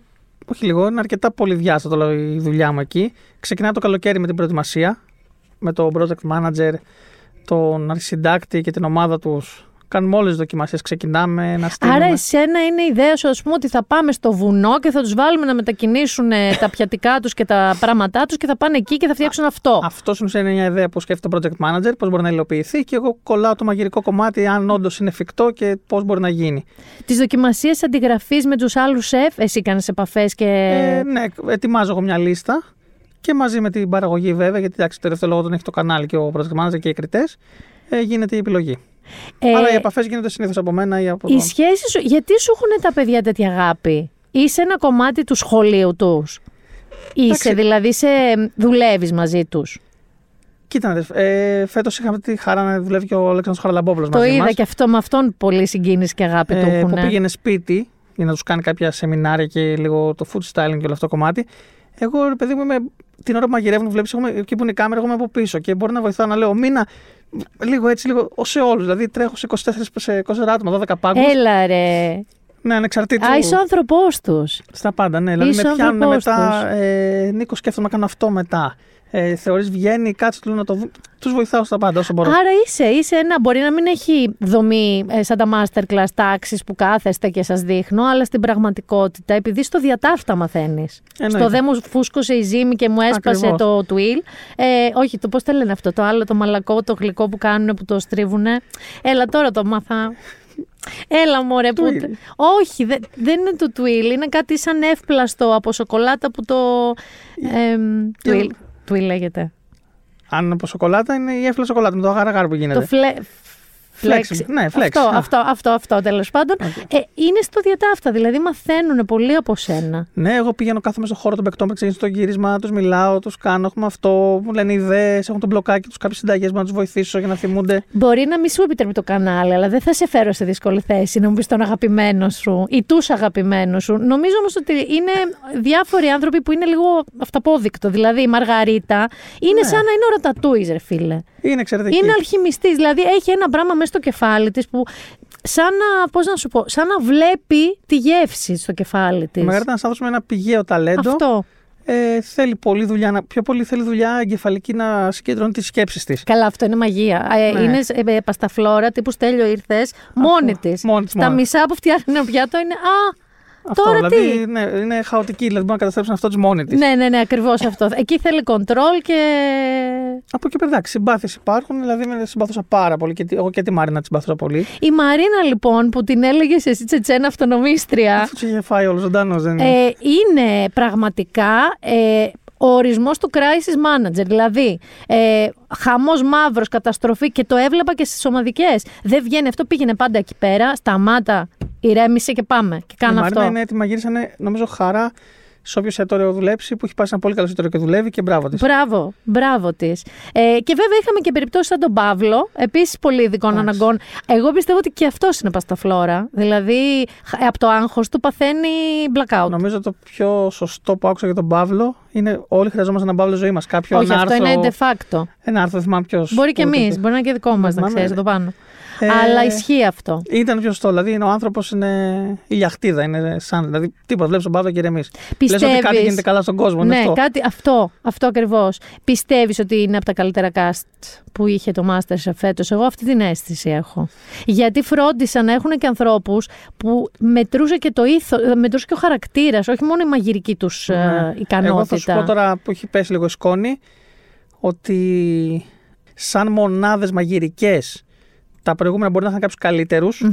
Μμμ. Βλέπε Αργύρα Γλαμίση, βλέπε Τιμολέον Γλωσσίδη, βλέπε Βαρθαλίτη, βλέπε Ναι, ναι. Ηλία και συγγνώμη ξανά κάποιον τον Μπέλο. Ε, σαν μεσόρο παικτών νομίζω ήταν το πιο δυνατό. Ε, ήταν σίγουρα πολύ πιο ενδιαφέρον γιατί και εδώ θα φτάσουμε. Ε, είχαν βρει πλέον ακριβώς τους χαρακτήρες τους και τυχημένου και, συ- και οι παρουσιαστές, οι κριτές. Ναι, ναι. Δηλαδή ο Κοντιζάς με τα κοκαλάκια του, με το, Θα- τους πάγκους σας, με τα, που πέθανε εκεί που έλεγε πως τον φώναζε η μαμά του να πάει να φάει. δηλαδή ανοίχτηκε και αυτός που συνήθως δεν ανοίγεται ο Σωτήρης για την ιστορία του, το, δεν θέλει τα προσωπικά του. Ναι. Ο Κουτσόπουλος έχει βρει καλό τέμπο στο κομμωδία και κριτής και, και πιο τρυφερούλης που δεν το έβγαζε πολύ και έχουμε την αποκάλυψη που λέγεται Πάνος Ιωαννίδης. Εντάξει, ο Πάνος, ναι. Εμείς τον ξέραμε τον Πάνο, δηλαδή στο backstage αυτό το, τα ανέκδοτα τα Τα ωραία. που- άκριβα αυτά, τα καΐδια, τα καμένα που πετάει, τα Έχει τέλεια. πολλά, έχει πολλά. Είναι φανταστικός. Και τα πετάει πάντα χαμηλόφωνα. Και λες, τι είπε τώρα; Αβοκάντε τι τώρα. Ναι, αβοκάντε τι. Εντάξει, ναι. Τι είπε τώρα; Ε, με ποιον από αυτούς ε, έχεις εσύ πιο έτσι οικία άνετη σχέση, ποιος είναι στην πιο, στη δική σου φιλοσοφία, μαγειρική και σε χαρακτήρας πιο κοντά. Ε, δεν είναι τώρα κλισέ και αυτό και με τους τρεις έχω θεωρώ πάρα πολύ καλή σχέση. Θα Δηλαδή- πάρεις τη θέση κανένας, πιστεύεις; Όχι. Ομάδα που κερδίζει δεν αλλάζει και σου λέω σου είπα και πριν, Συμφωνώ. νομίζω ότι δεν είμαι και εγώ το ταλέντο το τηλεοπτικό που χάσαμε και κατάλαβες. Ξέρεις τι, Με τώρα- το λένε πολύ, πραγματικά δεν. που σε είδα, θα σου πω. Άκου, το ταλέντο το τηλεοπτικό είναι για κάποιον που θέλει να κάνει παρουσίαση. Για κάποιον που είναι στο αντικείμενο της δουλειάς τους, όπως είναι το Masterchef, και είστε σεφ και είστε κριτές ή είστε δάσκαλοι συμφωνώ. ή είστε. Δεν απαι... Εντάξει, απαιτεί να είσαι μουγκός. Μουγκός δεν Ναι. είσαι, δόξα τω Θεώ. Εντάξει, μιλάω γρήγορα, μπερδεύω καμιά φορά, δεν τελειώνω προτάσεις. Τα ξέρω τα λάθη μου, τα έχουν επισημάνει. Ε, Πιστεύεις ότι αν γυρίσουμε πίσω στο πρώτο πρώτο επεισόδιο Masterchef, θα ήταν αυτοί όλοι έτσι πένα Όχι, όπω σε είναι αυτό έχεις δίκιο, φέτος. σε αυτό έχεις δίκιο. Αλλά εντάξει, καταλαβαίνω. Νομίζω ότι σε προπονούν, γι' αυτό σε πετάξαν στο cookbeef. Όχι, Κάτι θα όχι. πάρεις. Μη- Μπορεί να γίνετε τέσσερις, γιατί όχι; Θεωρώ ομάδα που κερδίζει δεν αλλάζει. Συμφωνώ, θα το κάνεις και του χρόνου με το μαγαζί σου ανοιχτό; Ε, δεν έχει ακόμα ανακοινωθεί ότι θα γίνει. Ε, καλά. Από όσο ξέρω θα γίνει, αλλά δεν ξέρω ακριβώς λεπτομέρειες. Εσύ από μόνος σου θα το παλέψεις συν παιδί, γιατί ε, να θυμίσουμε στα προηγούμενα χρόνια δεν υπήρχε παιδί. Τώρα πέρα από την πλάκα, ε, πέρα ότι μου αρέσει πολύ και περνάω καλά και το θεωρώ δημιουργικό, ε, είναι και μια σταθερά για μένα. Επειδή ξέρεις τα εστιατόρια, το ξέρεις καλά ότι 100%. περνάνε δύσκολες στιγμές και υπάρχουν πολλές τρύπες και πολλά. 100%. Και μην γελιόμαστε, έστω και αυτή η προβολή που μου έχει δώσει με έχει βοηθήσει πάρα πολύ στο εστιατόριο. Θέλω να μιλήσουμε τώρα λίγο και για το Σίμουλ. Δηλαδή, και ε, έχεις κάνει και μια συνεργασία τώρα στην Κρήτη πολύ ενδιαφέρουσα. Καψάλιανα. Ναι, τα καψαλιανά, ναι. Λοιπόν, η φιλοσοφία σου είναι ελληνική. Ε, έχεις πολύ ελληνική πρώτη ύλη και καλή ελληνική πρώτη ύλη. Ε, τώρα, με λίγη γνώση τέλος πάντων, αντιλαμβάνομαι ότι έχεις τρομερές τεχνικές που όμως εγώ δεν τις εισπράττω που θα έρθω να φάω σαν κάτι απειλ- απειλητικό ή μπερδευτικό ή να ντρέπομαι να πειράξω Ακριβώς την αυτό. πλάκα από πάνω, μη γίνει κάτι. Ακριβώς αυτό. Ε, αυτό τώρα, ας πούμε, ο κόκορας αυτός πόσο σου παίρνει, ρε φίλε, να βγει; Θέλει μια μέρα δουλειά. Θέλει μια μέρα δουλειά αυτό Μια το μέρα δουλειά. Πιάτο. Ένα και ένα βράδυ να μείνει ψυγείο για να σεταριστεί και μετά ξανά. Κοίτα, στην ουσία είναι αυτό τώρα η τάση των μπιστρών με το fine comfort που έχει γίνει η μόδα και λέμε που ξεκίνησε από Παρίσι και Νέα Υόρκη. Ασυνέστητα το ακολούθησα, δεν ήξερα, δεν είχα ενημερωθεί πριν να ακολουθήσουμε αυτό το πράγμα. Ε, δεν, όχι, νομίζω ότι ο κόσμος λίγο φοβάται αυτό που είπες. Τον αγχώνει οι πάρα πολύ ψηλές τεχνικές, η ανάλυση στον κατάλογο. Και να τη βλέπει. Δηλαδή το Ναι. να βλέπει μια ξέρω εγώ, υπερβολική σφαιροποίηση. Και... Αυτό θα το κάνει μία φορά, αλλά δεν θα πάει και τρίτη και τέταρτη. Δεν είναι κακό, μην Όχι παρεξηγηθώ. καθόλου. Σου μιλάω εγώ από τη μεριά καθαρά ενός ήμι εκπαιδευμένου έως και καθόλου εκπαιδευμένου ε, ανθρώπου που του αρέσει το φαγητό, ωστόσο. Εκεί νιώθω άνεση, νιώθω ε, comfort, αυτό ακριβώς που είπε. Ακριβώς. Αλλά χωρίς όμως να είναι ένα μαγειρίο της γειτονιάς που Ε, έκανε έναν κόκορα. Ακριβώς. Δεν θέλω να σε κουράσω ε, με τη θερμοκρασία ψήνω τον κόκορα. Γιατί τον ψήνω έτσι. Ε, Πόσες ώρες. Για... Κατάλαβες. Θεωρώ ότι, οκ, ένας κόκορα με τραχανά. Συγγνώμη, και στο βωμό της γεύσης δεν θα θυσιάσω τίποτα. Δηλαδή, τον τραχανά αυτόν προσπάθησα να τον κάνω κροκέτα μια περίοδο. Μετά κρέμα, μετά κάτι άλλο. Δεν ήταν το ίδιο πράγμα. Και λέω, παιδιά, θα είναι ένας τραχανάς χυλωμένος και τέλος. Καταλαβαίνεις ότι αν περιγράψεις τη διαδικασία που φτιάχνεις εσύ τον κόκορα με τον τραχανά σε, στην κυρία Βούλα που είναι από, τους, από τα κάτω καψαλιανά Ναι. ε, και φτιάχνει κόκορα με τραχανά οι χιλοπίτε, θα, σε- θα σε κοιτάει παιδί μου τι λες; Θα με κοιτάει. Το η ουσία είναι ότι άμα κλείσει τα μάτια μου και φάει την μπουκιά, θα καταλάβει ότι είναι γευστικά πολύ κοντά στο δικό της. Δηλαδή με τα μπαχαρικά και τα αρώματα και τον μπελτέ. Κάτι άλλο που παρατηρώ και στο Cook Beef και κυρίως στο Masterchef, ρε εσύ, κανείς μας δεν είχε την επίγνωση ότι έχετε τόσα εργαλεία. Ότι η μαγειρική δηλαδή, ναι, είναι έμπνευση τύπου Μαργαρίτα, είναι εκπαίδευση βαριά τύπου Μαρίνα, ε, ξύλο, αλλά είναι σαν να στη James Bond. Έχει πολλά. Έχει Δηλαδή πολλά. ξαφνικά είδαμε καπνιστήρια, ρόνερ, ε, αυτό. Τι Έχει πάρα πολλά και όσο εξειδικεύεσαι σε κομμάτια και όλο αυτό το κομμάτι, κάθε κομμάτι έχει και τα δικά του μετά που είναι πιο εξειδικευμένα που απλώνει πάρα πολύ. Απλώνει πάρα πολύ. Εσένα έχεις παίξει με άλλες κουζίνες ε, σε επίπεδο εκπαίδευσης; Έχω κάνει αρκετό fine dining. Μμμ. Έχω κάνει λίγο ασιατικό περουβιανή. Εντάξει, βρήκα εγώ. Μεγαλώντας πέρασε από τα πάντα. Έχω κάνει και λίγο ιταλικό. Όλο. Το θέμα είναι να φιλτράρεις και να δεις τι σ' αρέσει και όταν έρθει η ώρα να παρουσιάσεις τη δικιά σου κουζίνα, να είσαι έτοιμος να πάρεις από τον καθένα και από την κάθε κουζίνα αυτό που πρέπει. Και τώρα θα κάνω ένα κάτι εδώ για να σε πάω πίσω. Γιατί μου είπες όταν, ότι έχω περάσει, έχω κάνει. Ε, έχω πει ότι είσαι κοντινό κοντοχωριανός μου Σπάρτη. Ε, Ναι, εγώ ναι. γήθιο. Ε, και φεύγεις από τη Σπάρτη λοιπόν, έρχεσαι εδώ για καμία σχέση με τη μαγειρική. Τίποτα, ναι. Κάτι με υγεία, διοίκηση, τι Διοίκηση ήθες; μονάδων υγείας και πρόνοιας, ΣΤΕΙ Αθήνας. Ε, Αυτό, θα Ναι. ήσουν εκεί διοικητή σε κάποια μονάδα υγείας. Ούτε καν. Φέτος θα τρώγες άπειρο ξύλο αν είχες γίνει αυτό. Ε, Έχω δεν. μια ιστορία γι' αυτό. Ναι. Ήρθε η ώρα να κάνω την πρακτική μου και με στέλνουν στο οφθαλμιατρίο στο κέντρο της Αθήνας, στην Πανεπιστημίου. Πάω πρώτη μέρα και να κάθομαι τώρα με κάτι θείε σε ένα γραφείο να μου λένε βγάλε φωτοτυπίες, κάνω αυτό και λέω παιδιά τι ζω. Πραγματικά. Μετά με στέλνουν λίγο στο Έλενα το νοσοκομείο, εκεί στα ραντεβού. Κάτι... Και παθαίνω φρίκι. Ε... Πάω στο διευθυντή την πρώτη εβδομάδα τώρα και του λέω κύριε διευθυντά, άκουσα να δείτε. Δεν είμαι εγώ γι' αυτό. Πώς έχουν τα πράγματα. Το κάνω για τη μάνα μου. για την καριέρα τη μάνα μου. Δεν μ' αρέσει. Δεν θα το κάνω ποτέ αυτό το πράγμα. Ε, παίζω μουσική. Αυτό είναι, το έχω ξεκινήσει μαγείρευα κιόλας. Το βράδυ πάω και μαγειρεύω. Δεν, απλά δεν θέλω να το κάνω. Και μου λέει, επειδή μου το λες τόσο χήμα, άκου τι θα κάνουμε. Εντάξει, πίσω δεν έχουν θέμα στο ΤΕΙ τώρα μετά από τόσα χρόνια. Όχι, δεν φαντάζεσαι πίσω το πτυχίο. Παίρνα κάθε Παρασκευή να βάζεις υπογραφές μου. Λέει, μην χτυπήσεις οπουδήποτε και βρω ευθύνη. Ναι, ναι, ναι. Και κάναμε έτσι, δεν δεν πήγα ούτε για τις υπογραφές ποτέ. Πήγα τις πρώτες δύο εβδομάδες, τρεις ξέρω εγώ. Και μετά από ένα εξάμεινο πήγα και πήρα άριστα στην έξι πρακτική μου όλα τέλεια και τέτοια. Όλα τέλεια και τέτοια. Εν τω μεταξύ όμω. Δεν θυμάμαι το όνομά του. Ε, καλύτερα. Χίλια συγγνώμη. Μπορεί να είναι. Ε, ε, εν τω μεταξύ όμως είσαι drummer. Ενώ ας πούμε πας και ε, είσαι σε ένα οφθαλμιατρίο με κάποιες κυριαστίε, είσαι και drummer και δεν είσαι drummer delight. Είσαι σε ένα. Ήταν hard rock ή metal το λες συγκρότημα; Hardcore, metalcore όλο αυτό το κομμάτι. Πολύ καφρίλα. Πολύ. Πώς λεγόταν, ε; The Dark Star λεγόταν. The Dark Star. Ναι. Α, πολύ ωραία. Μπορώ να φανταστώ. Τι προς Rotting Christ κατάσταση. Όχι, όχι, όχι, πιο μοντέρνο τότε. Ήταν okay. το... Και ε, ως Darkstar έχετε κάποια καριέρα ενώ κάποια gigs, ε, συναυλίες; Πολλά, πολλά gigs, πολλά opening σε μεγάλα gigs που ερχόντουσαν από μπάρες στο εξωτερικό. Έχουμε Α, κάνει και κάποια ταξίδια, ναι. με ποια μπάντα ήταν η πιο γνωστή; Εντάξει, εγώ έχω ευχαριστηθεί πάρα πολύ που κάναμε το tour με τους Σίκο Φιτόλ, είναι κάτι Νεοϊορκέζοι. Έχουμε παίξει με Convert στο Αν. Έχουμε κάνει πάρα πολλά gig. Δεν ήσουν δηλαδή απλά με τζαμάρατε με τρεις φίλους; Όχι, όχι, παίζαμε κανονικά. Και έπαιζες drums. Ναι, ναι, ναι. Και μου άρεσε πάρα πολύ, δεν αυτό ήθελα να ακολουθήσω. Απλά ήρθε ένα σημείο και μετά επειδή δούλευα και σε κουζίνα. Περίμενε, κάνατε και βανάκι, φάση almost ναι, ναι, ναι. famous δηλαδή, αλλά σε metal. Ναι, ναι. Ε, και ταξιδεύατε κανονικά; Είχαμε κάνει ένα μικρό tour έτσι, Θεσσαλονίκη, Σέρες, Βουλγαρία και σε αυτό το ελληνικό Βαλκάνιο. Και δεν μου λες πόσο κράτησε αυτή η καριέρα ας πούμε, του ντράμερ μουσικού; Ε, στα, σε κανονικό level. πολύ παλιά, έπαιζα από 13 χρονών. Α. Από τη Σπάρτη, ας πούμε, είχα μπάντες στη Σπάρτη. Γιατί σου είχε συμβεί αυτό στη Σπάρτη, ενώ οι γονείς του σου φταίγανε, λείπαν αρκετά με την τραμ. Όχι, γιατί με πήγαν να, μα, κλασικά να μάθω αρμόνιο και θεωρία. Ναι, ναι, ναι. Δεν πάτησα ποτέ, δηλαδή ούτε καν. Και με τον κολλητό μου ξεκίνησα μαζί αυτή τη στιγμή. Ξέρω εγώ θεωρώ τους καλύτερους πιανίστες jazz στην Ελλάδα. Αλήθεια. Είναι το πράγμα, Κότσο Χριστοδούλου. Μαζί ξεκινήσαμε. Αρμόνιο του λέω: Είδες, φίλε μου, και που έφτασες. και εγώ τι κάνω; και εγώ τίποτα. Και δεν μου λες αυτό, ε, έβγαζες και λεφτά, ζούσες από αυτό; Όχι, όχι, δεν βγάζαμε. Τότε είχαμε, ήταν η εποχή που μας δίνανε τα ρούχα τσάμπα. Ξέρεις, οι άτικους και τα βάντς αυτά τα παίρναμε σωρό.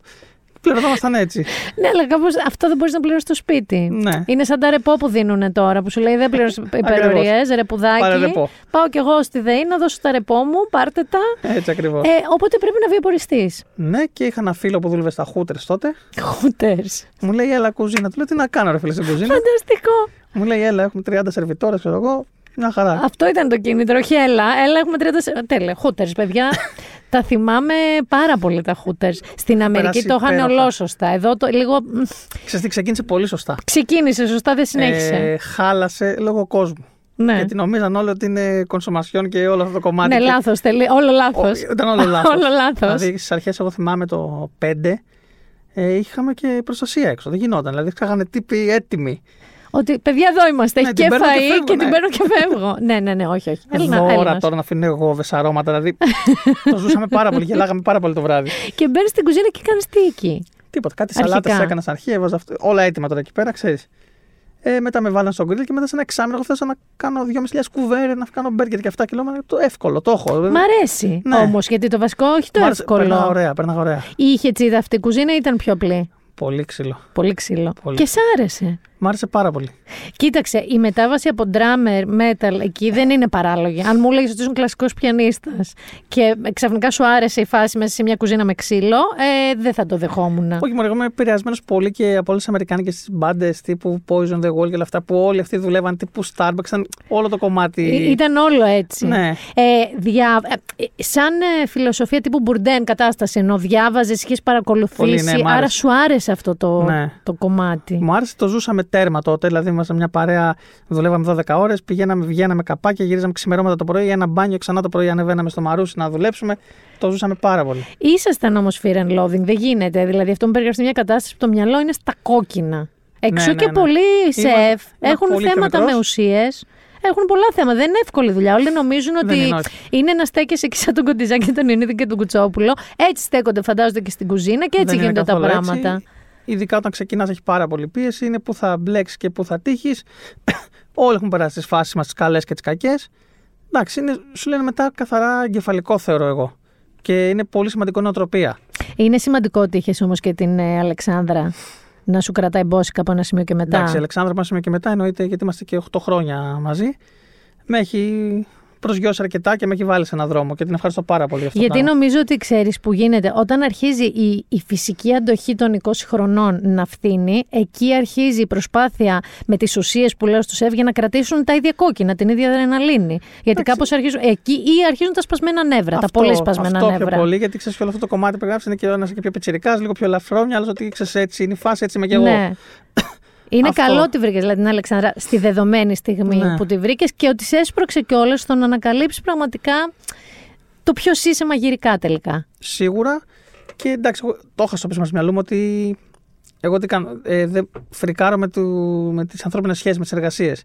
Δηλαδή, επειδή είμαι πάντα ξεκάθαρος, άμα βλέπω πράγματα τα οποία δεν είναι όπως τα περιμένω ή όπως τα ελπίζω ή όπως θα ήθελα να είναι σε έναν ιδανικό κόσμο, εκεί δεν μπορώ, πραγματικά. Και πιο πολύ στενοχωριέμαι παρά θυμώνω. Ναι. Και είχα φτάσει σε ένα σημείο μια με τελευταία δουλειά ότι παιδιά πάμε. Αυτό δεν. Μα γιατί άλλα είχαμε πει, άλλα γίνονται. Καμία σχέση με οικονομικά. Όχι, όχι. Είναι πε- σε επίπεδο αυτό πολύ ανθρώπινης συνεννόησης. Ε, και ήρθε ευκαιρία, εντάξει. ε, Θεωρώ ότι ήταν μεγάλο λάθος αυτό που κάναμε το σύμβολο, όπως το κάναμε και όταν το κάναμε, μέσα στα capital controls. Ήταν πολύ. βα- Ναι, ήταν σε, σε χρονο, χρονικά άστο. Η Αλεξάνδρα τώρα σαν επιχειρηματίας σε μεγάλα εισαγωγικά με μηδέν ατζέντα. Εγώ σαν σεφ δεν είχα την εμπειρία να- να τραβήξω ένα μαγαζί μόνος μου, να βγω μπροστά, ήξερα να μαγειρεύω και, αλλά μέχρι εκεί. Εντάξει. Το περάσαμε- παλέψατε όμως. Πολύ, περάσαμε και πολύ μαύρες μέρες. Υπήρξαν, Ναι. ε, δηλαδή έχουμε κάνει το ρεκόρ μας είναι Παρασκευή 2 κουβέρ. Όχι ψέματα, Παρασκευή 0 κουβέρ και καπά και Σάββατο 2. Εντάξει, και εκεί όμως δεν είπατε άστο. Άστο το βαράμε, το κανονιάζουμε. Αν είχαμε από πάνω μας επιχειρηματία, θα το είχε κανονιάσει σίγουρα, θα μας είχε διώξει με κλωτσές, θεωρώ. Διάβασα τη Δευτέρα που έρχεται στο Masterchef, μάλλον ε, μαγειρεύει η Μαργαρίτα και ο Διονύσης για το Masterchef με τον ε, Βερσέλιους. Βερσέλιους. Εξαιρετικός. Ε, ο οποίος ναι, είναι εξαιρετικός, αλλά διάβαζα τώρα γιατί ήταν το Άσκα, το, αυτό δεν είναι το εστιατόριο στη Νέα Υόρκη. Ήταν από τα πράγματα που κάποια στιγμή που είχα πάει ήθελα να πάω, δεν είχα βρει φυσικά ποτέ θέση τίποτα αυτό, και, αλλά ήταν. Και διάβασα ότι κάποια στιγμή το κλείσε μόνος του. Γιατί αισθανόταν ότι είχε βραχικυκλώσει τελείως και το άνοιξε ένα, δύο χρόνια μετά. Εντάξει, μετά το, Ναι. ήταν άλλο το σχεδιασμός του. Αλλά εσύ έχεις νιώσει ποτέ αυτό που λέμε το writer's block του συγγραφέα, αλλά σε σεφ. Το Εγώ και τι κάνω τώρα. Το νιώθω όταν το μαγαζί πηγαίνει καλά για κάποιο λόγο. Τι εγώ με- εννοείς; Άκου τώρα εγώ τι προβλήματα έχω σαν άνθρωπος. Ε, δεν ικανοποιούμε με τίποτα. Και αυτό είναι πολύ κακό. Δηλαδή, έχω πολλές φορές έχω πει γάμο το γιατί δεν να μ' αρέσει να παίρνω 7 εκατοστάρκα, να έχω τον κομμενάκι με ένα παπάκι και να είμαι ευτυχισμένος. δηλαδή, να κερδίζει και ο Ολυμπιακός που λένε και να είμαστε όλοι χαρούμενοι. ε, δεν μπορώ. Α πούμε τώρα είμαι σε μια φάση που το εστιατόριο πάει καλύτερα από ποτέ. Πραγματικά, δηλαδή με 7 τραπέζια κάνουμε 4 φορές γέμισμα και 5. Μπράβο. Είναι παρανοϊκό. Έχουμε 5 sitting στο μαγαζί. Όχι, και πέντε, sittings, πέντε διπλώματα που λέμε είναι ασύλληπτο. Είναι ασύλληπτο. Από το μεσημέρι δηλαδή κάθονται στο πεζοδρόμιο στο κολονάκι και δηλαδή είναι αυτό το πράγμα. Έρχονται και 45 λεπτά. του λέμε, Και ενώ έρχονται να φάνε για 45 λεπτά. Είναι Φέρ τον κοκόρα να τελειώνουμε. εξαιρετικές στιγμές. Ε, ε, εγώ τώρα θέλω κάτι, κάτι πώς να το πω. Κάτι. κάτι σε τρώει σκέφτομαι ο- το, το, χειμώνα, πισινάκι πώς θα σου. προχωρήσουμε, τι θα κάνουμε το βήμα παραπέρα. Καταρχάς, να πούμε εδώ πέρα ότι ο Νίκος Θωμάς, ε, αυτό που σας λέει ισχύει διότι, διότι έχει το Cook Beef, έχει το Masterchef, έχει το Simul, έχει τα καψαλιάνα που είπαμε, έχει και άλλες συνεργασίες. Δεν είναι, δηλαδή, το Privilege Big House, Το Beach Privilege House. Beach House, δηλαδή έχεις πολλά πράγματα. Έχω, ναι. Ναι, δόξα τω Θεώ, δουλίτσα να γίνεται. Δόξα, αλλά Πόσες ώρες κοιμάσαι τη μέρα; ε, το, προσπαθώ να κοιμάμαι τώρα για το χειμώνα και δεν κοιμάμαι καθόλου. Οκ. Τώρα προσπαθώ λίγο να το, τα πρωινά μου να τα έχω free. Καλησπέρα, παράνοια. Όλα αυτά δεν θα γίνονταν χωρίς ομάδα. Είμαι ένας άνθρωπος της ομάδας. Ε, μένω πολύ πίσω οικονομικά επίτηδες για να πάρει ο συνεργάτης μου που θα το τρέχει να είναι ικανοποιημένος. Έχεις πάρα πολύ δίκιο. Είμαι Μα γι' αυτό όμως τέτοιος και έχεις άνθρωπος. εμπιστοσύνη. Για να έχεις Δηλαδή, εμπιστοσύνη. Αν πούμε τον Μανώλη και τον Κωνσταντίνο στο Σίμουλ, που είναι οι δύο σεφ μου, οι οποίοι εντάξει, με κλείσαν τα μάτια το εστιατόριο του πάνε μόνοι τους. Ο Κώστας ο Τερζούδη στο Privilege. Ο Αντώνης ο Μπατσίνης που είναι στην Κρήτη. Είναι άνθρωποι οι οποίοι πραγματικά τους εμπιστεύω με κλειστά τα μάτια και με εμπιστεύονται και τους ευχαριστώ και κάνουμε εξαιρετική δουλειά. Η μαμά σου. Η μαμά μου αναγκάζεται να ανέβει στην Αθήνα να με δει. Άλλο λέω εγώ. Ο γιος ξεκίνησε να πάει να σπουδάσει. Αυτό Α. να πάρει ένα χαρτί στα χέρια του, να βρει μια δουλίτσα σίγουρη. Βρέθηκε από νωρίτερα, τα είχε δει τα χαίρια της βέβαια, metal μπάντες από εδώ από Εντάξει. εκεί, drums και τέτοια. και ξαφνικά της τρώ τη δουλειά. Δηλαδή της τρώ το αυτό. Γι' αυτό έλεγα κόκορα με τραχανά. Ε, ε, τα κοκόρια τα κάνει η μαμά σου στο κυριακάτικο Ναι. τραπέζι. Εντάξει, η μάνα μου έχει περάσει πολλά με την έννοια τώρα ότι είχε ξεκινήσει πρώτα η φάση του νοσοκομείου, όταν ήταν πετσυρικά, με τα BMX και τα Α, ποδήλατα. α, ναι, σπασίματα λάμες. σε όλα τα. Ναι, παντού. Παντού. πόδια, χέρια, πλευρά. Α, ήσουν από αυτά τα παιδάκια. ε, στόματα, δόντια, όλα τα σαγόνια, όλο, όλο το κομμάτι αυτό. Είχε ένα σαν και σένα ή υπάρχουν και άλλε σαν και σένα στην Υπάρχει και ο αδερφός μου, ο οποίος είναι λι- αρκετά πιο σοβαρό. Είναι γιατρός, πάντα διαβαστερός. Δόξα τω Θεώ για τη Ναι. γυναίκα λίγο. Γιατί δύο σαν και σένα δεν, δεν παλεύετε. Δηλαδή είχαμε περίοδο νοσοκομείου. Ήταν την λέμε, κυρία Θωμά, ε, ελάτε να παραλάβετε το πακέτο. Με ράματα, με γύψουμε, με. με. Μετά πέρασαμε στη φάση της μουσικής, όπου πριν φύγω ακόμα από σπάρτι. Ήμουν ένας τύπος που πήγαινα λύκειο με βαμμένα μπλε μαλλιά και σκουλαρίκια παντού. Και... Στη Σπάρτη. Ναι, ναι, ναι. Ω Θεέ μου. Ω Θεέ μου. Και ξεκίναγα κάνα τα πρώτα μου τα τουάς κρυφά, ανέβαινα στην Αθήνα κρυφά και φοράγα μακρύ μάνικα το χειμώνα για να μην με δει. Εντάξει. Ε, μετά το κομμάτι. Άρα τώρα είναι στα καλύτερά της η Τώρα είναι μαμά σου. ευτυχισμένη. Με- Μου λέει, έκανε και παιδί και παντού μου λέει τι να σου πω. Ξέρω, Εντάξει, δεν το πιστεύει. περίμενα ποτέ από Με τίποτα, σένα. Με τίποτα. Το περίμενα. Με τίποτα. Ωραία. Ε, το cookbeef πότε τελειώνει; Έχουμε γυρίσει 15 επεισόδια, άρα έχει ακόμα νομίζω σίγουρα άλλα 8. Άρα μιλάμε για Ιούλιο. Και. Ναι. Ε, τι, λοιπόν, εμένα αγαπημένα, εμένα αγαπημένα μου επεισόδια και μετά θα μου πεις δικά σου αγαπημένα επεισόδια. Αγαπημένο μου επεισόδιο ήταν σίγουρα του στρατού, αν και συχτηρίζω και βαριά με φρικτά τις ιστορίες σας από τους στρατούς. Ναι. Ε, μου άρεσε πολύ αυτό. Μου άρεσε που είχατε φέρει την. ε, Τη Μαρία τη Ζαφυράτου. Τη Μαρία τη Ζαφυράτου, Τρομερή. η οποία είναι τρομερή και την ξέρω πολλά χρόνια Ναι, κιόλας. τρομερή, τρομερή. Η οποία σας είπε και αυτό που σας είπε και είχε πολύ δίκιο ότι με το μάτι τι είναι αυτά που λες που έλεγες βάλει λίγο αλεύρι, βάλει πολύ αλεύρι, βάλει. Οι μάγειρες το έχετε αυτό. Είναι άλλο πράγμα το να μαγειρεύεις. Να σου πω κάτι. Αν εδώ, εγώ δώσω μια συνταγή, ε, ειδικά για ζυμάρι, Ναι, με ένα δικό μου αλεύρι, σε μια δημοκρασία εστιατορίου, έχεις δίκιο. με, με, με, με, με, δεν θα βγει ποτέ στο σπίτι και ποτέ σε ένα πλατό. Και θα λένε είναι ηλίθιος ο Νικοστομά, τις Ακριβώς. βλακίες μας λέει. Και προτιμώ χίλιες φορές να σου δώσω να καταλάβεις ότι το ζυμάρι είναι ένας ζωντανό οργανισμός, ότι το κοιτάς, το δουλεύεις Α, όχι. Και μπορείς να δεις λίγο να το θέλω, αισθανθείς. ε, εσένα σου αξίζει να σου τη δώσω στον αέρα αυτή την ιστορία. Άρης, καραντίνα. Ε, δεν τολμάμε κανείς από τους, ε, δεν το έχουμε καθόλου με τα ζυμάρια, έτσι. Και δεν τα πολυτρώμε κιόλας. Ε, μ, δεν τολμάμε ούτε μπανάνα, μπρέντο, ψωμί, τίποτα, κανένα ψωμί. Όμως ψήνεται για κάποιο περίεργο λόγο, βλέπει κάτι, δεν θυμάμαι πού. Έλα, μωρέ, μου λέει το ζυμάρι της πίτσας είναι πανεύκολο. Hold my beer κατάσταση. Εντάξει. Είναι ο Άρης στη βεράντα πια από τα νεύρα του, γιατί μέσα έχει φουντώσει. Με μία μπασίνα μεγάλη, που δεν, οι αναλογίες πρέπει να είναι τρισάθλιες που έχει βάλει. και έχει κολλήσει το ζυμάρι στα χέρια του στην μπασίνα, παντού όπου ακούμπαγε φωνάζει κόλλαγαν βοήθεια. ζυμάρια. Φωνάζει βοήθεια. Εγώ και η φανή στο τηλέφωνο, του λέμε, εγώ live και η φανή στο τηλέφωνο, προσπαθούμε να του πούμε πρόσθεση λίγο αυτό, κάνε αυτό. Δεν ακούει κανέναν. Και το κορύφωμα είναι έχουμε ένα σκουπίδι και μεγάλο στη βεράντα. Ανοίγει το καπάκι, το γεμίζει και αυτό και προσπαθεί να πετάξει με νεύρα την μπασίνα, η οποία έχει κολλήσει στα χέρια του και δεν φεύγει. Λοιπόν, θέλω να σου πω ότι ε, σε έναν σκράπα καινούριο νούμπι ε, πρέπει να δίνετε γραμμάρια Γραμμάρια. θερμοκρασία στα πάντα. Ε, στις, ε, στο cookbeef παρατηρώ, τα βάζει μετά και το site. Τα βάζει στο τη site μετά. συνταγή, Είναι οπότε στο site, είναι ναι. πιο. Ε, μου άρεσε πολύ και το. Πού ήταν που κάνατε από διάφορες χώρες, Eurovision, όχι. Ε, Ε, του κόσμου. Ναι, το Ε, κόσμο. συνταγές του κόσμου. Κάνατε Eurovision ή Champions, Champions League Champions League, κάνατε. Champions League. Champions Αυτό με League. τη Μαρία ήταν, με τις Αυτό πίτσες. ήταν με τη Μαρία. Και δεν θυμάμαι κι άλλο ένα, τώρα μου διαφεύγει. Δικά σου επεισόδια αγαπημένα; Εγώ γέλασα πολύ όταν κάνουμε παρουσίαση gadget τύπου telemarketing. Μπράβο. Εντάξει, αυτό το γύρισμα είναι το αγαπημένο μου. Δηλαδή, το γέλιο που ρίξαμε δεν Ήταν υπάρχει. φανταστικό αυτό. Και μετά με τους μύθους, με το Mythbusters, με το γλωσσίδι που έβγαλε μαλλιά με το Δεν το κρεμμυδόζυμο. έχω δει αυτό. Δηλαδή, δεν με το έχω δει Βγαίνει ο αυτό. Χριστάρα και βγάζει γκούλα και του έχουν βάλει μια περούκα τέτοια. Άμα δεις το επεισόδιο. να σε ρωτήσω κάτι. Αυτό είναι περισσότερο διασκέδαση και λιγότερο Ναι, δουλειά; ναι. Ε; Ήταν για μας, ναι. Δηλαδή έχει άλλος. Το, ε, ενώ στο Masterchef έχεις τεράστιες ευθύνες στο τελικό αυτό που βλέπουμε εμείς. Και να δεις, ε, το κουκ γινόταν στα ρεπό του Masterchef. Εγώ πιέστηκα αρκετά χρονικά. Δηλαδή, όποτε Ναι. ναι. ξεκόσαζαν οι άλλοι, είχα τα γυρίσματα επειδή έκανα και το παραγωγικό κομμάτι με συνταγές και προμήθειες, όλο αυτό. Εκεί Ε. ήσουν πιο guest ή είχες πάρει επόμου και στο cook buffet ε, ή είχατε. Σας λέγανε μπείτε λοιπόν στο στούντιο, τι θέλετε να κάνετε σήμερα, σας τα έχουμε Όχι, και παίξτε. το τι έχουμε το κανόνιζα εγώ και αυτό. Γιατί ρε αγάπη μου, γιατί την και εκεί. μπλέκομαι, δεν βγάζω τα ματάκια μου. Γιατί; Μία φορά έχεις και εσύ την ευκαιρία να αράζει Ακριβώς. και να πεις: Θέλω παστινάκια και παραπαστινάκια εκεί να μου τα φέρετε και θα έρθω Όχι. για το γύρισμα. Έκανα και αυτό, ναι. Και πιέστηκα λίγο χρονικά. Αλλά την ώρα του γυρίσματος περνάγαμε πάρα πολύ ωραία. Δηλαδή, όταν ξεστελείωνα το κομμάτι και γράφαμε, είχε πολύ πλάκα.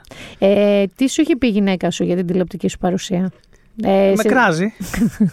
και η καλύτερη έτσι είναι να διαβάζει Twitter όταν με κοροϊδεύουν. Ποιος σε κοροϊδεύει, δεν έχω Εντάξει. δει να σε κοροϊδεύω στο Twitter. Κοίτα, γενικότερα έχω περάσει λίγο παρατήρηση, ξέρεις, λίγο απ' έξω περνάει. Ποτέ δεν τρώω πολύ καραμούζα.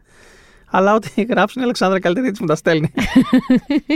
Ε, ωραία. Και ερώτηση. Sustainability στο φαγητό. Θέλω να σε ρωτήσω δύο σοβαρά πράγματα για το φαγητό. Ε, το food waste το περίφημο και η εντοπιότητα.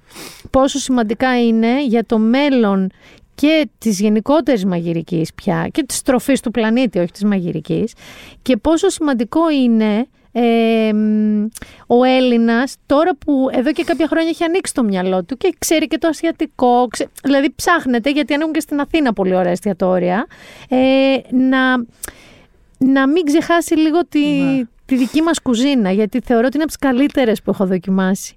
Άκου να δεις τι έγινε τώρα.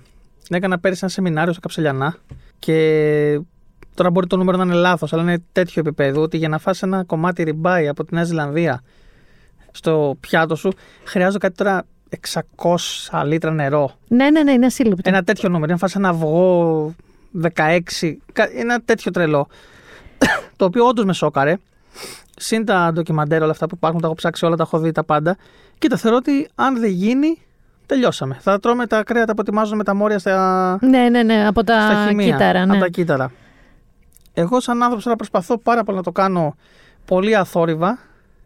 Δηλαδή, το μενού του Κάζα, όταν ξανανοίξει το Κάζα, το delivery από το Σίμουλ, θα είναι με ό,τι μας περισσεύει από το μενού του κανονικού του εστιατορίου. Πολύ σωστό. Ψάχνουμε να βρούμε χώρο να κάνουμε δικό μας μποστάνι. Μμμ. Να έχουμε δηλαδή τη μαναβική του Σίμουλ να την Ο παίρνουμε από Μέντης εκεί. που είχε έρθει στο. Ο Τάσος ο Μαντής, Ο ναι, Μαντής είναι- και λέω Μέντης, ο Μαντής. Εντάξει, εξαιρετικός. Πολύ μπροστά. Πο- πολύ και ε, ε, ο ίδιος ο άνθρωπος είναι τελείως άλλος λόγω αυτής της επαφής του συνέχεια Πολύ μπροστά. με το. Εντάξει, ο, ο Τάσος Μαντής για μένα είναι, παίρνει τα respect. Ξέρεις, είναι εξω, εξωπραγματικός, δεν είναι για Ελλάδα άνθρωπος. Για όσους δεν. Ναι, είναι το περίφημο το farm to table. Είναι αυτό που Ναι. έχουν πετύχει διάφορες εφ' έξω. Ο Τάσος Μαντής που, λέει, που λέμε εδώ είναι, ήταν ένας από τους guest του Masterchef, ο οποίος έχει φτιάξει ένα μποστάνι στο Λεποχώρι, αν Στο δεν κάνω Λεποχώρι. λάθος. Ε, το, ο οποίος ε, ε, ε, εκεί πέρα φύονται τα πάντα. Από λουλούδια μέχρι Όλες οι καρπούς φύτρες, μέχρι ε, τα ε, πάντα. τα πάντα. Και το μενού βασισμένο σε αυτό. Δηλαδή το μενού που κάνει τώρα το έχει υπολογίσει από το χειμώνα που φύτευε. Μπράβο, αυτό ακριβώς. Είναι εξαιρετικό. Και νομίζω είχα διαβάσει και σε μια συνέντευξή του ότι ακόμα και οι τρόποι αντιμετώπισης ασθενειών, ας πούμε, κτλ. είναι πάντα φυσικοί. Ναι, ναι, ναι. Δηλαδή, μπορεί να είναι μια κατσίκα που θα φάει ε, το ζυζάνιο, που τρώει αυτό Ακριβώς. το ζυζάνιο που του χαλάει το τάδε. Ακριβώς, ακριβώς. Και Άρα και εσύ το δουλεύεις πολύ. θέλουμε να το κάνουμε. Είναι η επόμενη κίνηση για το Σίμουλ αυτό στην Αθήνα. Το οποίο το έζησα από πέρυσι στην Κρήτη, όπου το ξενοδοχείο έχει τρία μποστάνια δικά του και το 80% της μαναβικής το παίρνουμε από εκεί.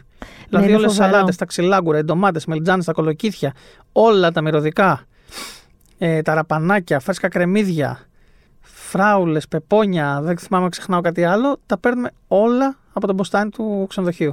Και ε, σε ό,τι αφορά τις γεύσεις, γιατί ξέρεις πολύ. Ε, όταν μάθαμε τα cuts των κρεάτων, ε, ήρθαν αυτά που λες στα Αργεντινή, στα Νέα Ζηλανδία, στα Wagyu τα Ιαπωνέζικα, ναι, αλλά το δικό σου είναι ψεύτικο Wagyu, δεν, Καλά, ναι. Οκ, εγώ το καταλαβαίνω στο να δοκιμάσει. Δηλαδή, καλό είναι να δοκιμάσει. Αλλά δεν πιστεύεις ότι πρέπει λίγο να. και εσείς οι ίδιοι. Δηλαδή, τι εννοώ, ότι πας σε πολλά εστιατόρια και λέει Αγουάγκιου και στο κοστολογιό σου. Ε, ενώ σου λέγε, ξέρω εγώ, βιολογική, οργανική, ξέρω εγώ, μοσχαρίσια, ριμπάι από την άουσα, θα σου να. Έλα, μωρέ τώρα που μου χρέωνε. Ναι, συμφωνώ. Μήπως και Απλά- εσείς οι σεφ πρέπει να αρχίσετε να μας ξαναεκπαιδεύετε. Απλά για να πάρω και λίγο το μέρος του εστιατόρα που κρύβω μέσα μου. Τέλος πάντων.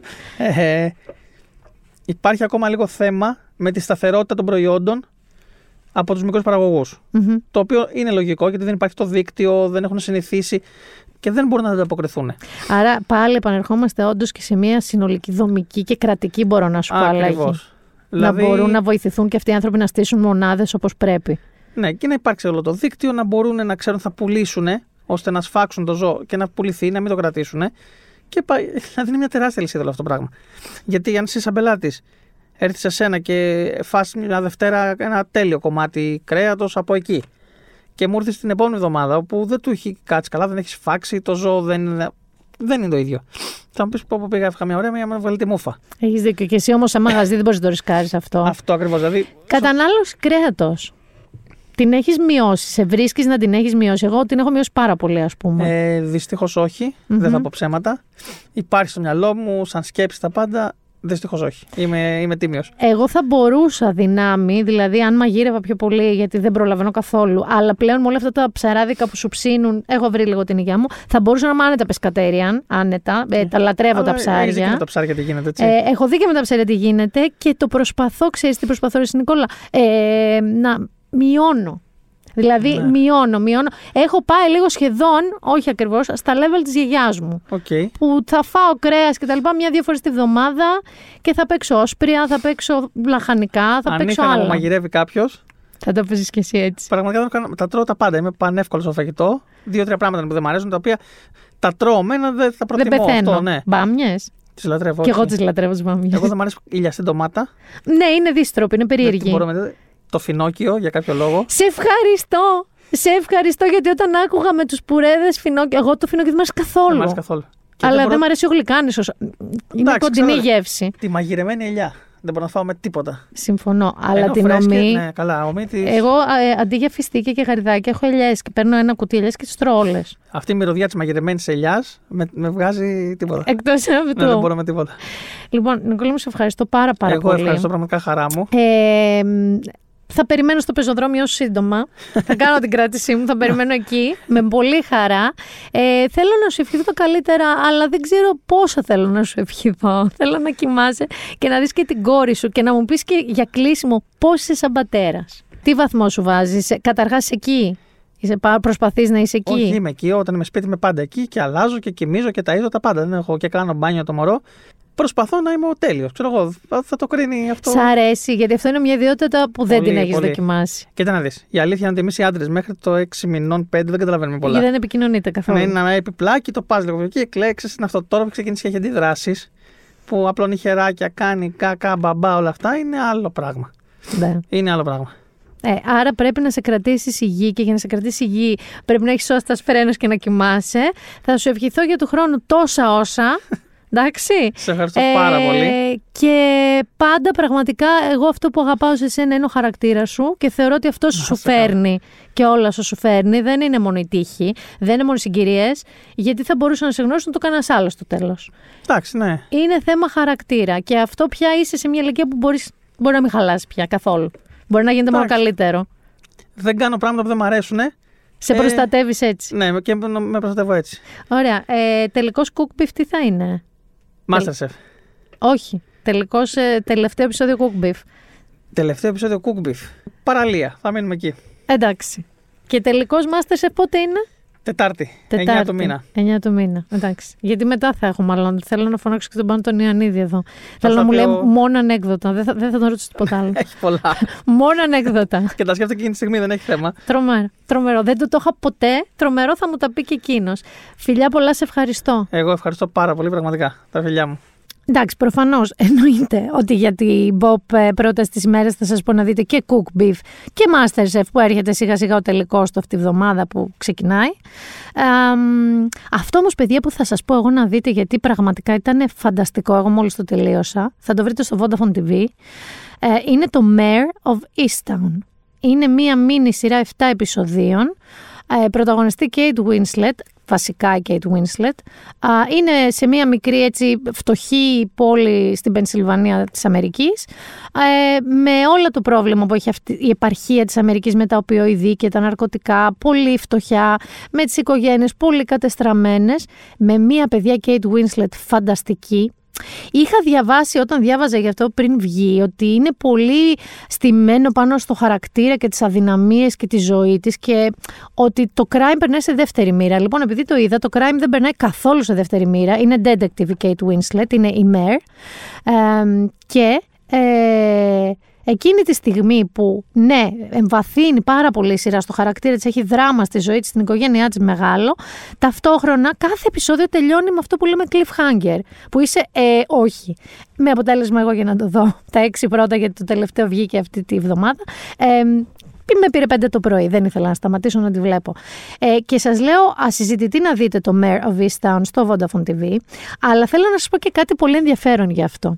Η Kate Winslet έχει μία σκηνή έτσι ερωτική μέσα στη σειρά.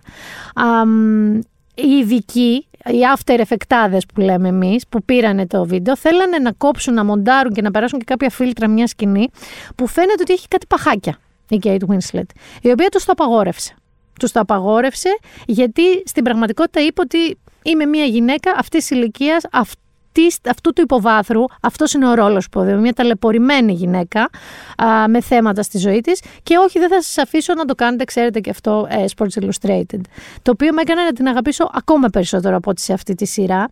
Ε, και σε σχέση με αυτό, θα σας διαβάσω για κλείσιμο. Ε, μιας φίλης μου μέσω των social media αλλά και κανονικά είναι και νευρολόγος παρεμπιπτόντος της Λιάννας Γερασοπούλου ένα πολύ ωραίο στάτους που έκανε στο facebook και με αυτό θα σας αφήσω. Λέει λοιπόν έχουμε πραγματικά σαστήσει και μας φαίνεται περίεργο που μια στάρ του Hollywood και συγκεκριμένα η Kate Winslet απέτρεψε τους ειδικούς από το να διορθώσουν στην οθόνη κάποια σημάδια της ηλικίας της. Προκάλεσε σοκ και τελικά την απόσυρση από το Ρολάν Γκαρό ε, της Ναόμι Οζάκα, η απόφασή της να μην πάρει μέρος σε συνεντεύξεις τύπου. Ναι, έγινε και αυτό. Η νούμερο ένα ταινίστρια που κέρδισε της Σέρινα Βίλιαμς σε τουρνουά ε, αποσύρθηκε από το Ρολάν Γκαρό που τρέχει αυτή την περίοδο, γιατί δεν ήθελε να πάρει μέρος σε συνεντεύξεις τύπου. Γιατί όπως φανέρωσε είναι ιδιαίτερα εσωστρεφή και έχει αντιμετωπίσει καταθλιπτική συμπτωματολογία που επιτείνεται από το είδος των ερωτήσεων που της κάνουν. Και καταλήγει η Λιάννα, η ορατότητα τόσο σπουδαίο πράγμα. Να τολμάς να μιλάς, να λες είμαι εδώ, είμαι αυτή. Είμαι εσωστρεφής ή απλώς μεγάλωσα και δεν πέθανα, άρα λοιπόν έχω τη φθορά που αντιστοιχεί στην ηλικία μου. Δεν πάω όμως να είμαι η Κέιτ με όλα όσα έχω καταφέρει. Είμαι η Ναόμη. Είμαι η Λιάνα, λέει η ίδια για τον εαυτό της. Δεν είμαι η ηλικία μου, το ύψος μου, τα κιλά μου. Είμαι ένα ολόκληρο νησί με βράχους, παραλίες, σπίτια, νέμους, λίμνες, καταράκτες και βουνά. Κανείς μας δεν είναι ένας αριθμός. Την τελευταία φορά που συνέβη αυτό, τίποτα καλό δεν ακολούθησε.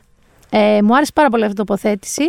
Ε, αφορούσε και την Kate Winslet που σας είπα να δείτε στο Mare Town. Αφορούσε και την Naomi Osaka που ήταν πολύ ηχηρή η αποχώρηση της από το Roland Garros για αυτό το λόγο για τη συνέντευξη τύπου που είναι υποχρεωμένοι οι ταινίστες να δίνουν. Και βέβαια θα συμφωνήσω 100% με τη, με τη Λιάνα ότι δεν είμαστε αριθμοί. Ούτε κιλά, ούτε ύψος, ούτε τρίχες, ούτε τίποτα. Είμαστε οντότητες, είμαστε διαφορετικοί και είμαστε και ήσοι και θα ξανακλείσω με Proud για το μήνα Ιούνιο και για το Pride. Ελπίζω πραγματικά ακόμα και αν είστε λίγο επιφυλακτικοί, αν έχετε τα μεν ναι μεν αλά σας, σε αυτή την περίπτωση να δείτε την ουσία του πράγματος. Και η ουσία του πράγματος είναι ότι κανένας μας δεν είναι πιο ίσος από τον άλλον. Μην αμπειράκου been there done that. Ραντεβού την επόμενη Παρασκευή. Παιδιά, νομίζω την επόμενη Παρασκευή έχει 11 έκτου. Την επόμενη Παρασκευή. Την επόμενη Παρασκευή, παιδιά, θα έχει χτυπηθεί η δόση number 2. Και επισήμως θα ανήκω στους αυτούς οι οποίοι έχουν ολοκληρώσει τον εμβολιασμό τους. Εντάξει, ε, θα το κάνω την ώρα που θα ακούτε το podcast ξανά, οπότε τα απόνερα θα τα μάθετε τη επόμενη εβδομάδα. Μην αμπειράκου been there done that, stay safe, stay healthy και ανοιχτά τα μυαλά μας ρε παιδιά, ανοιχτά.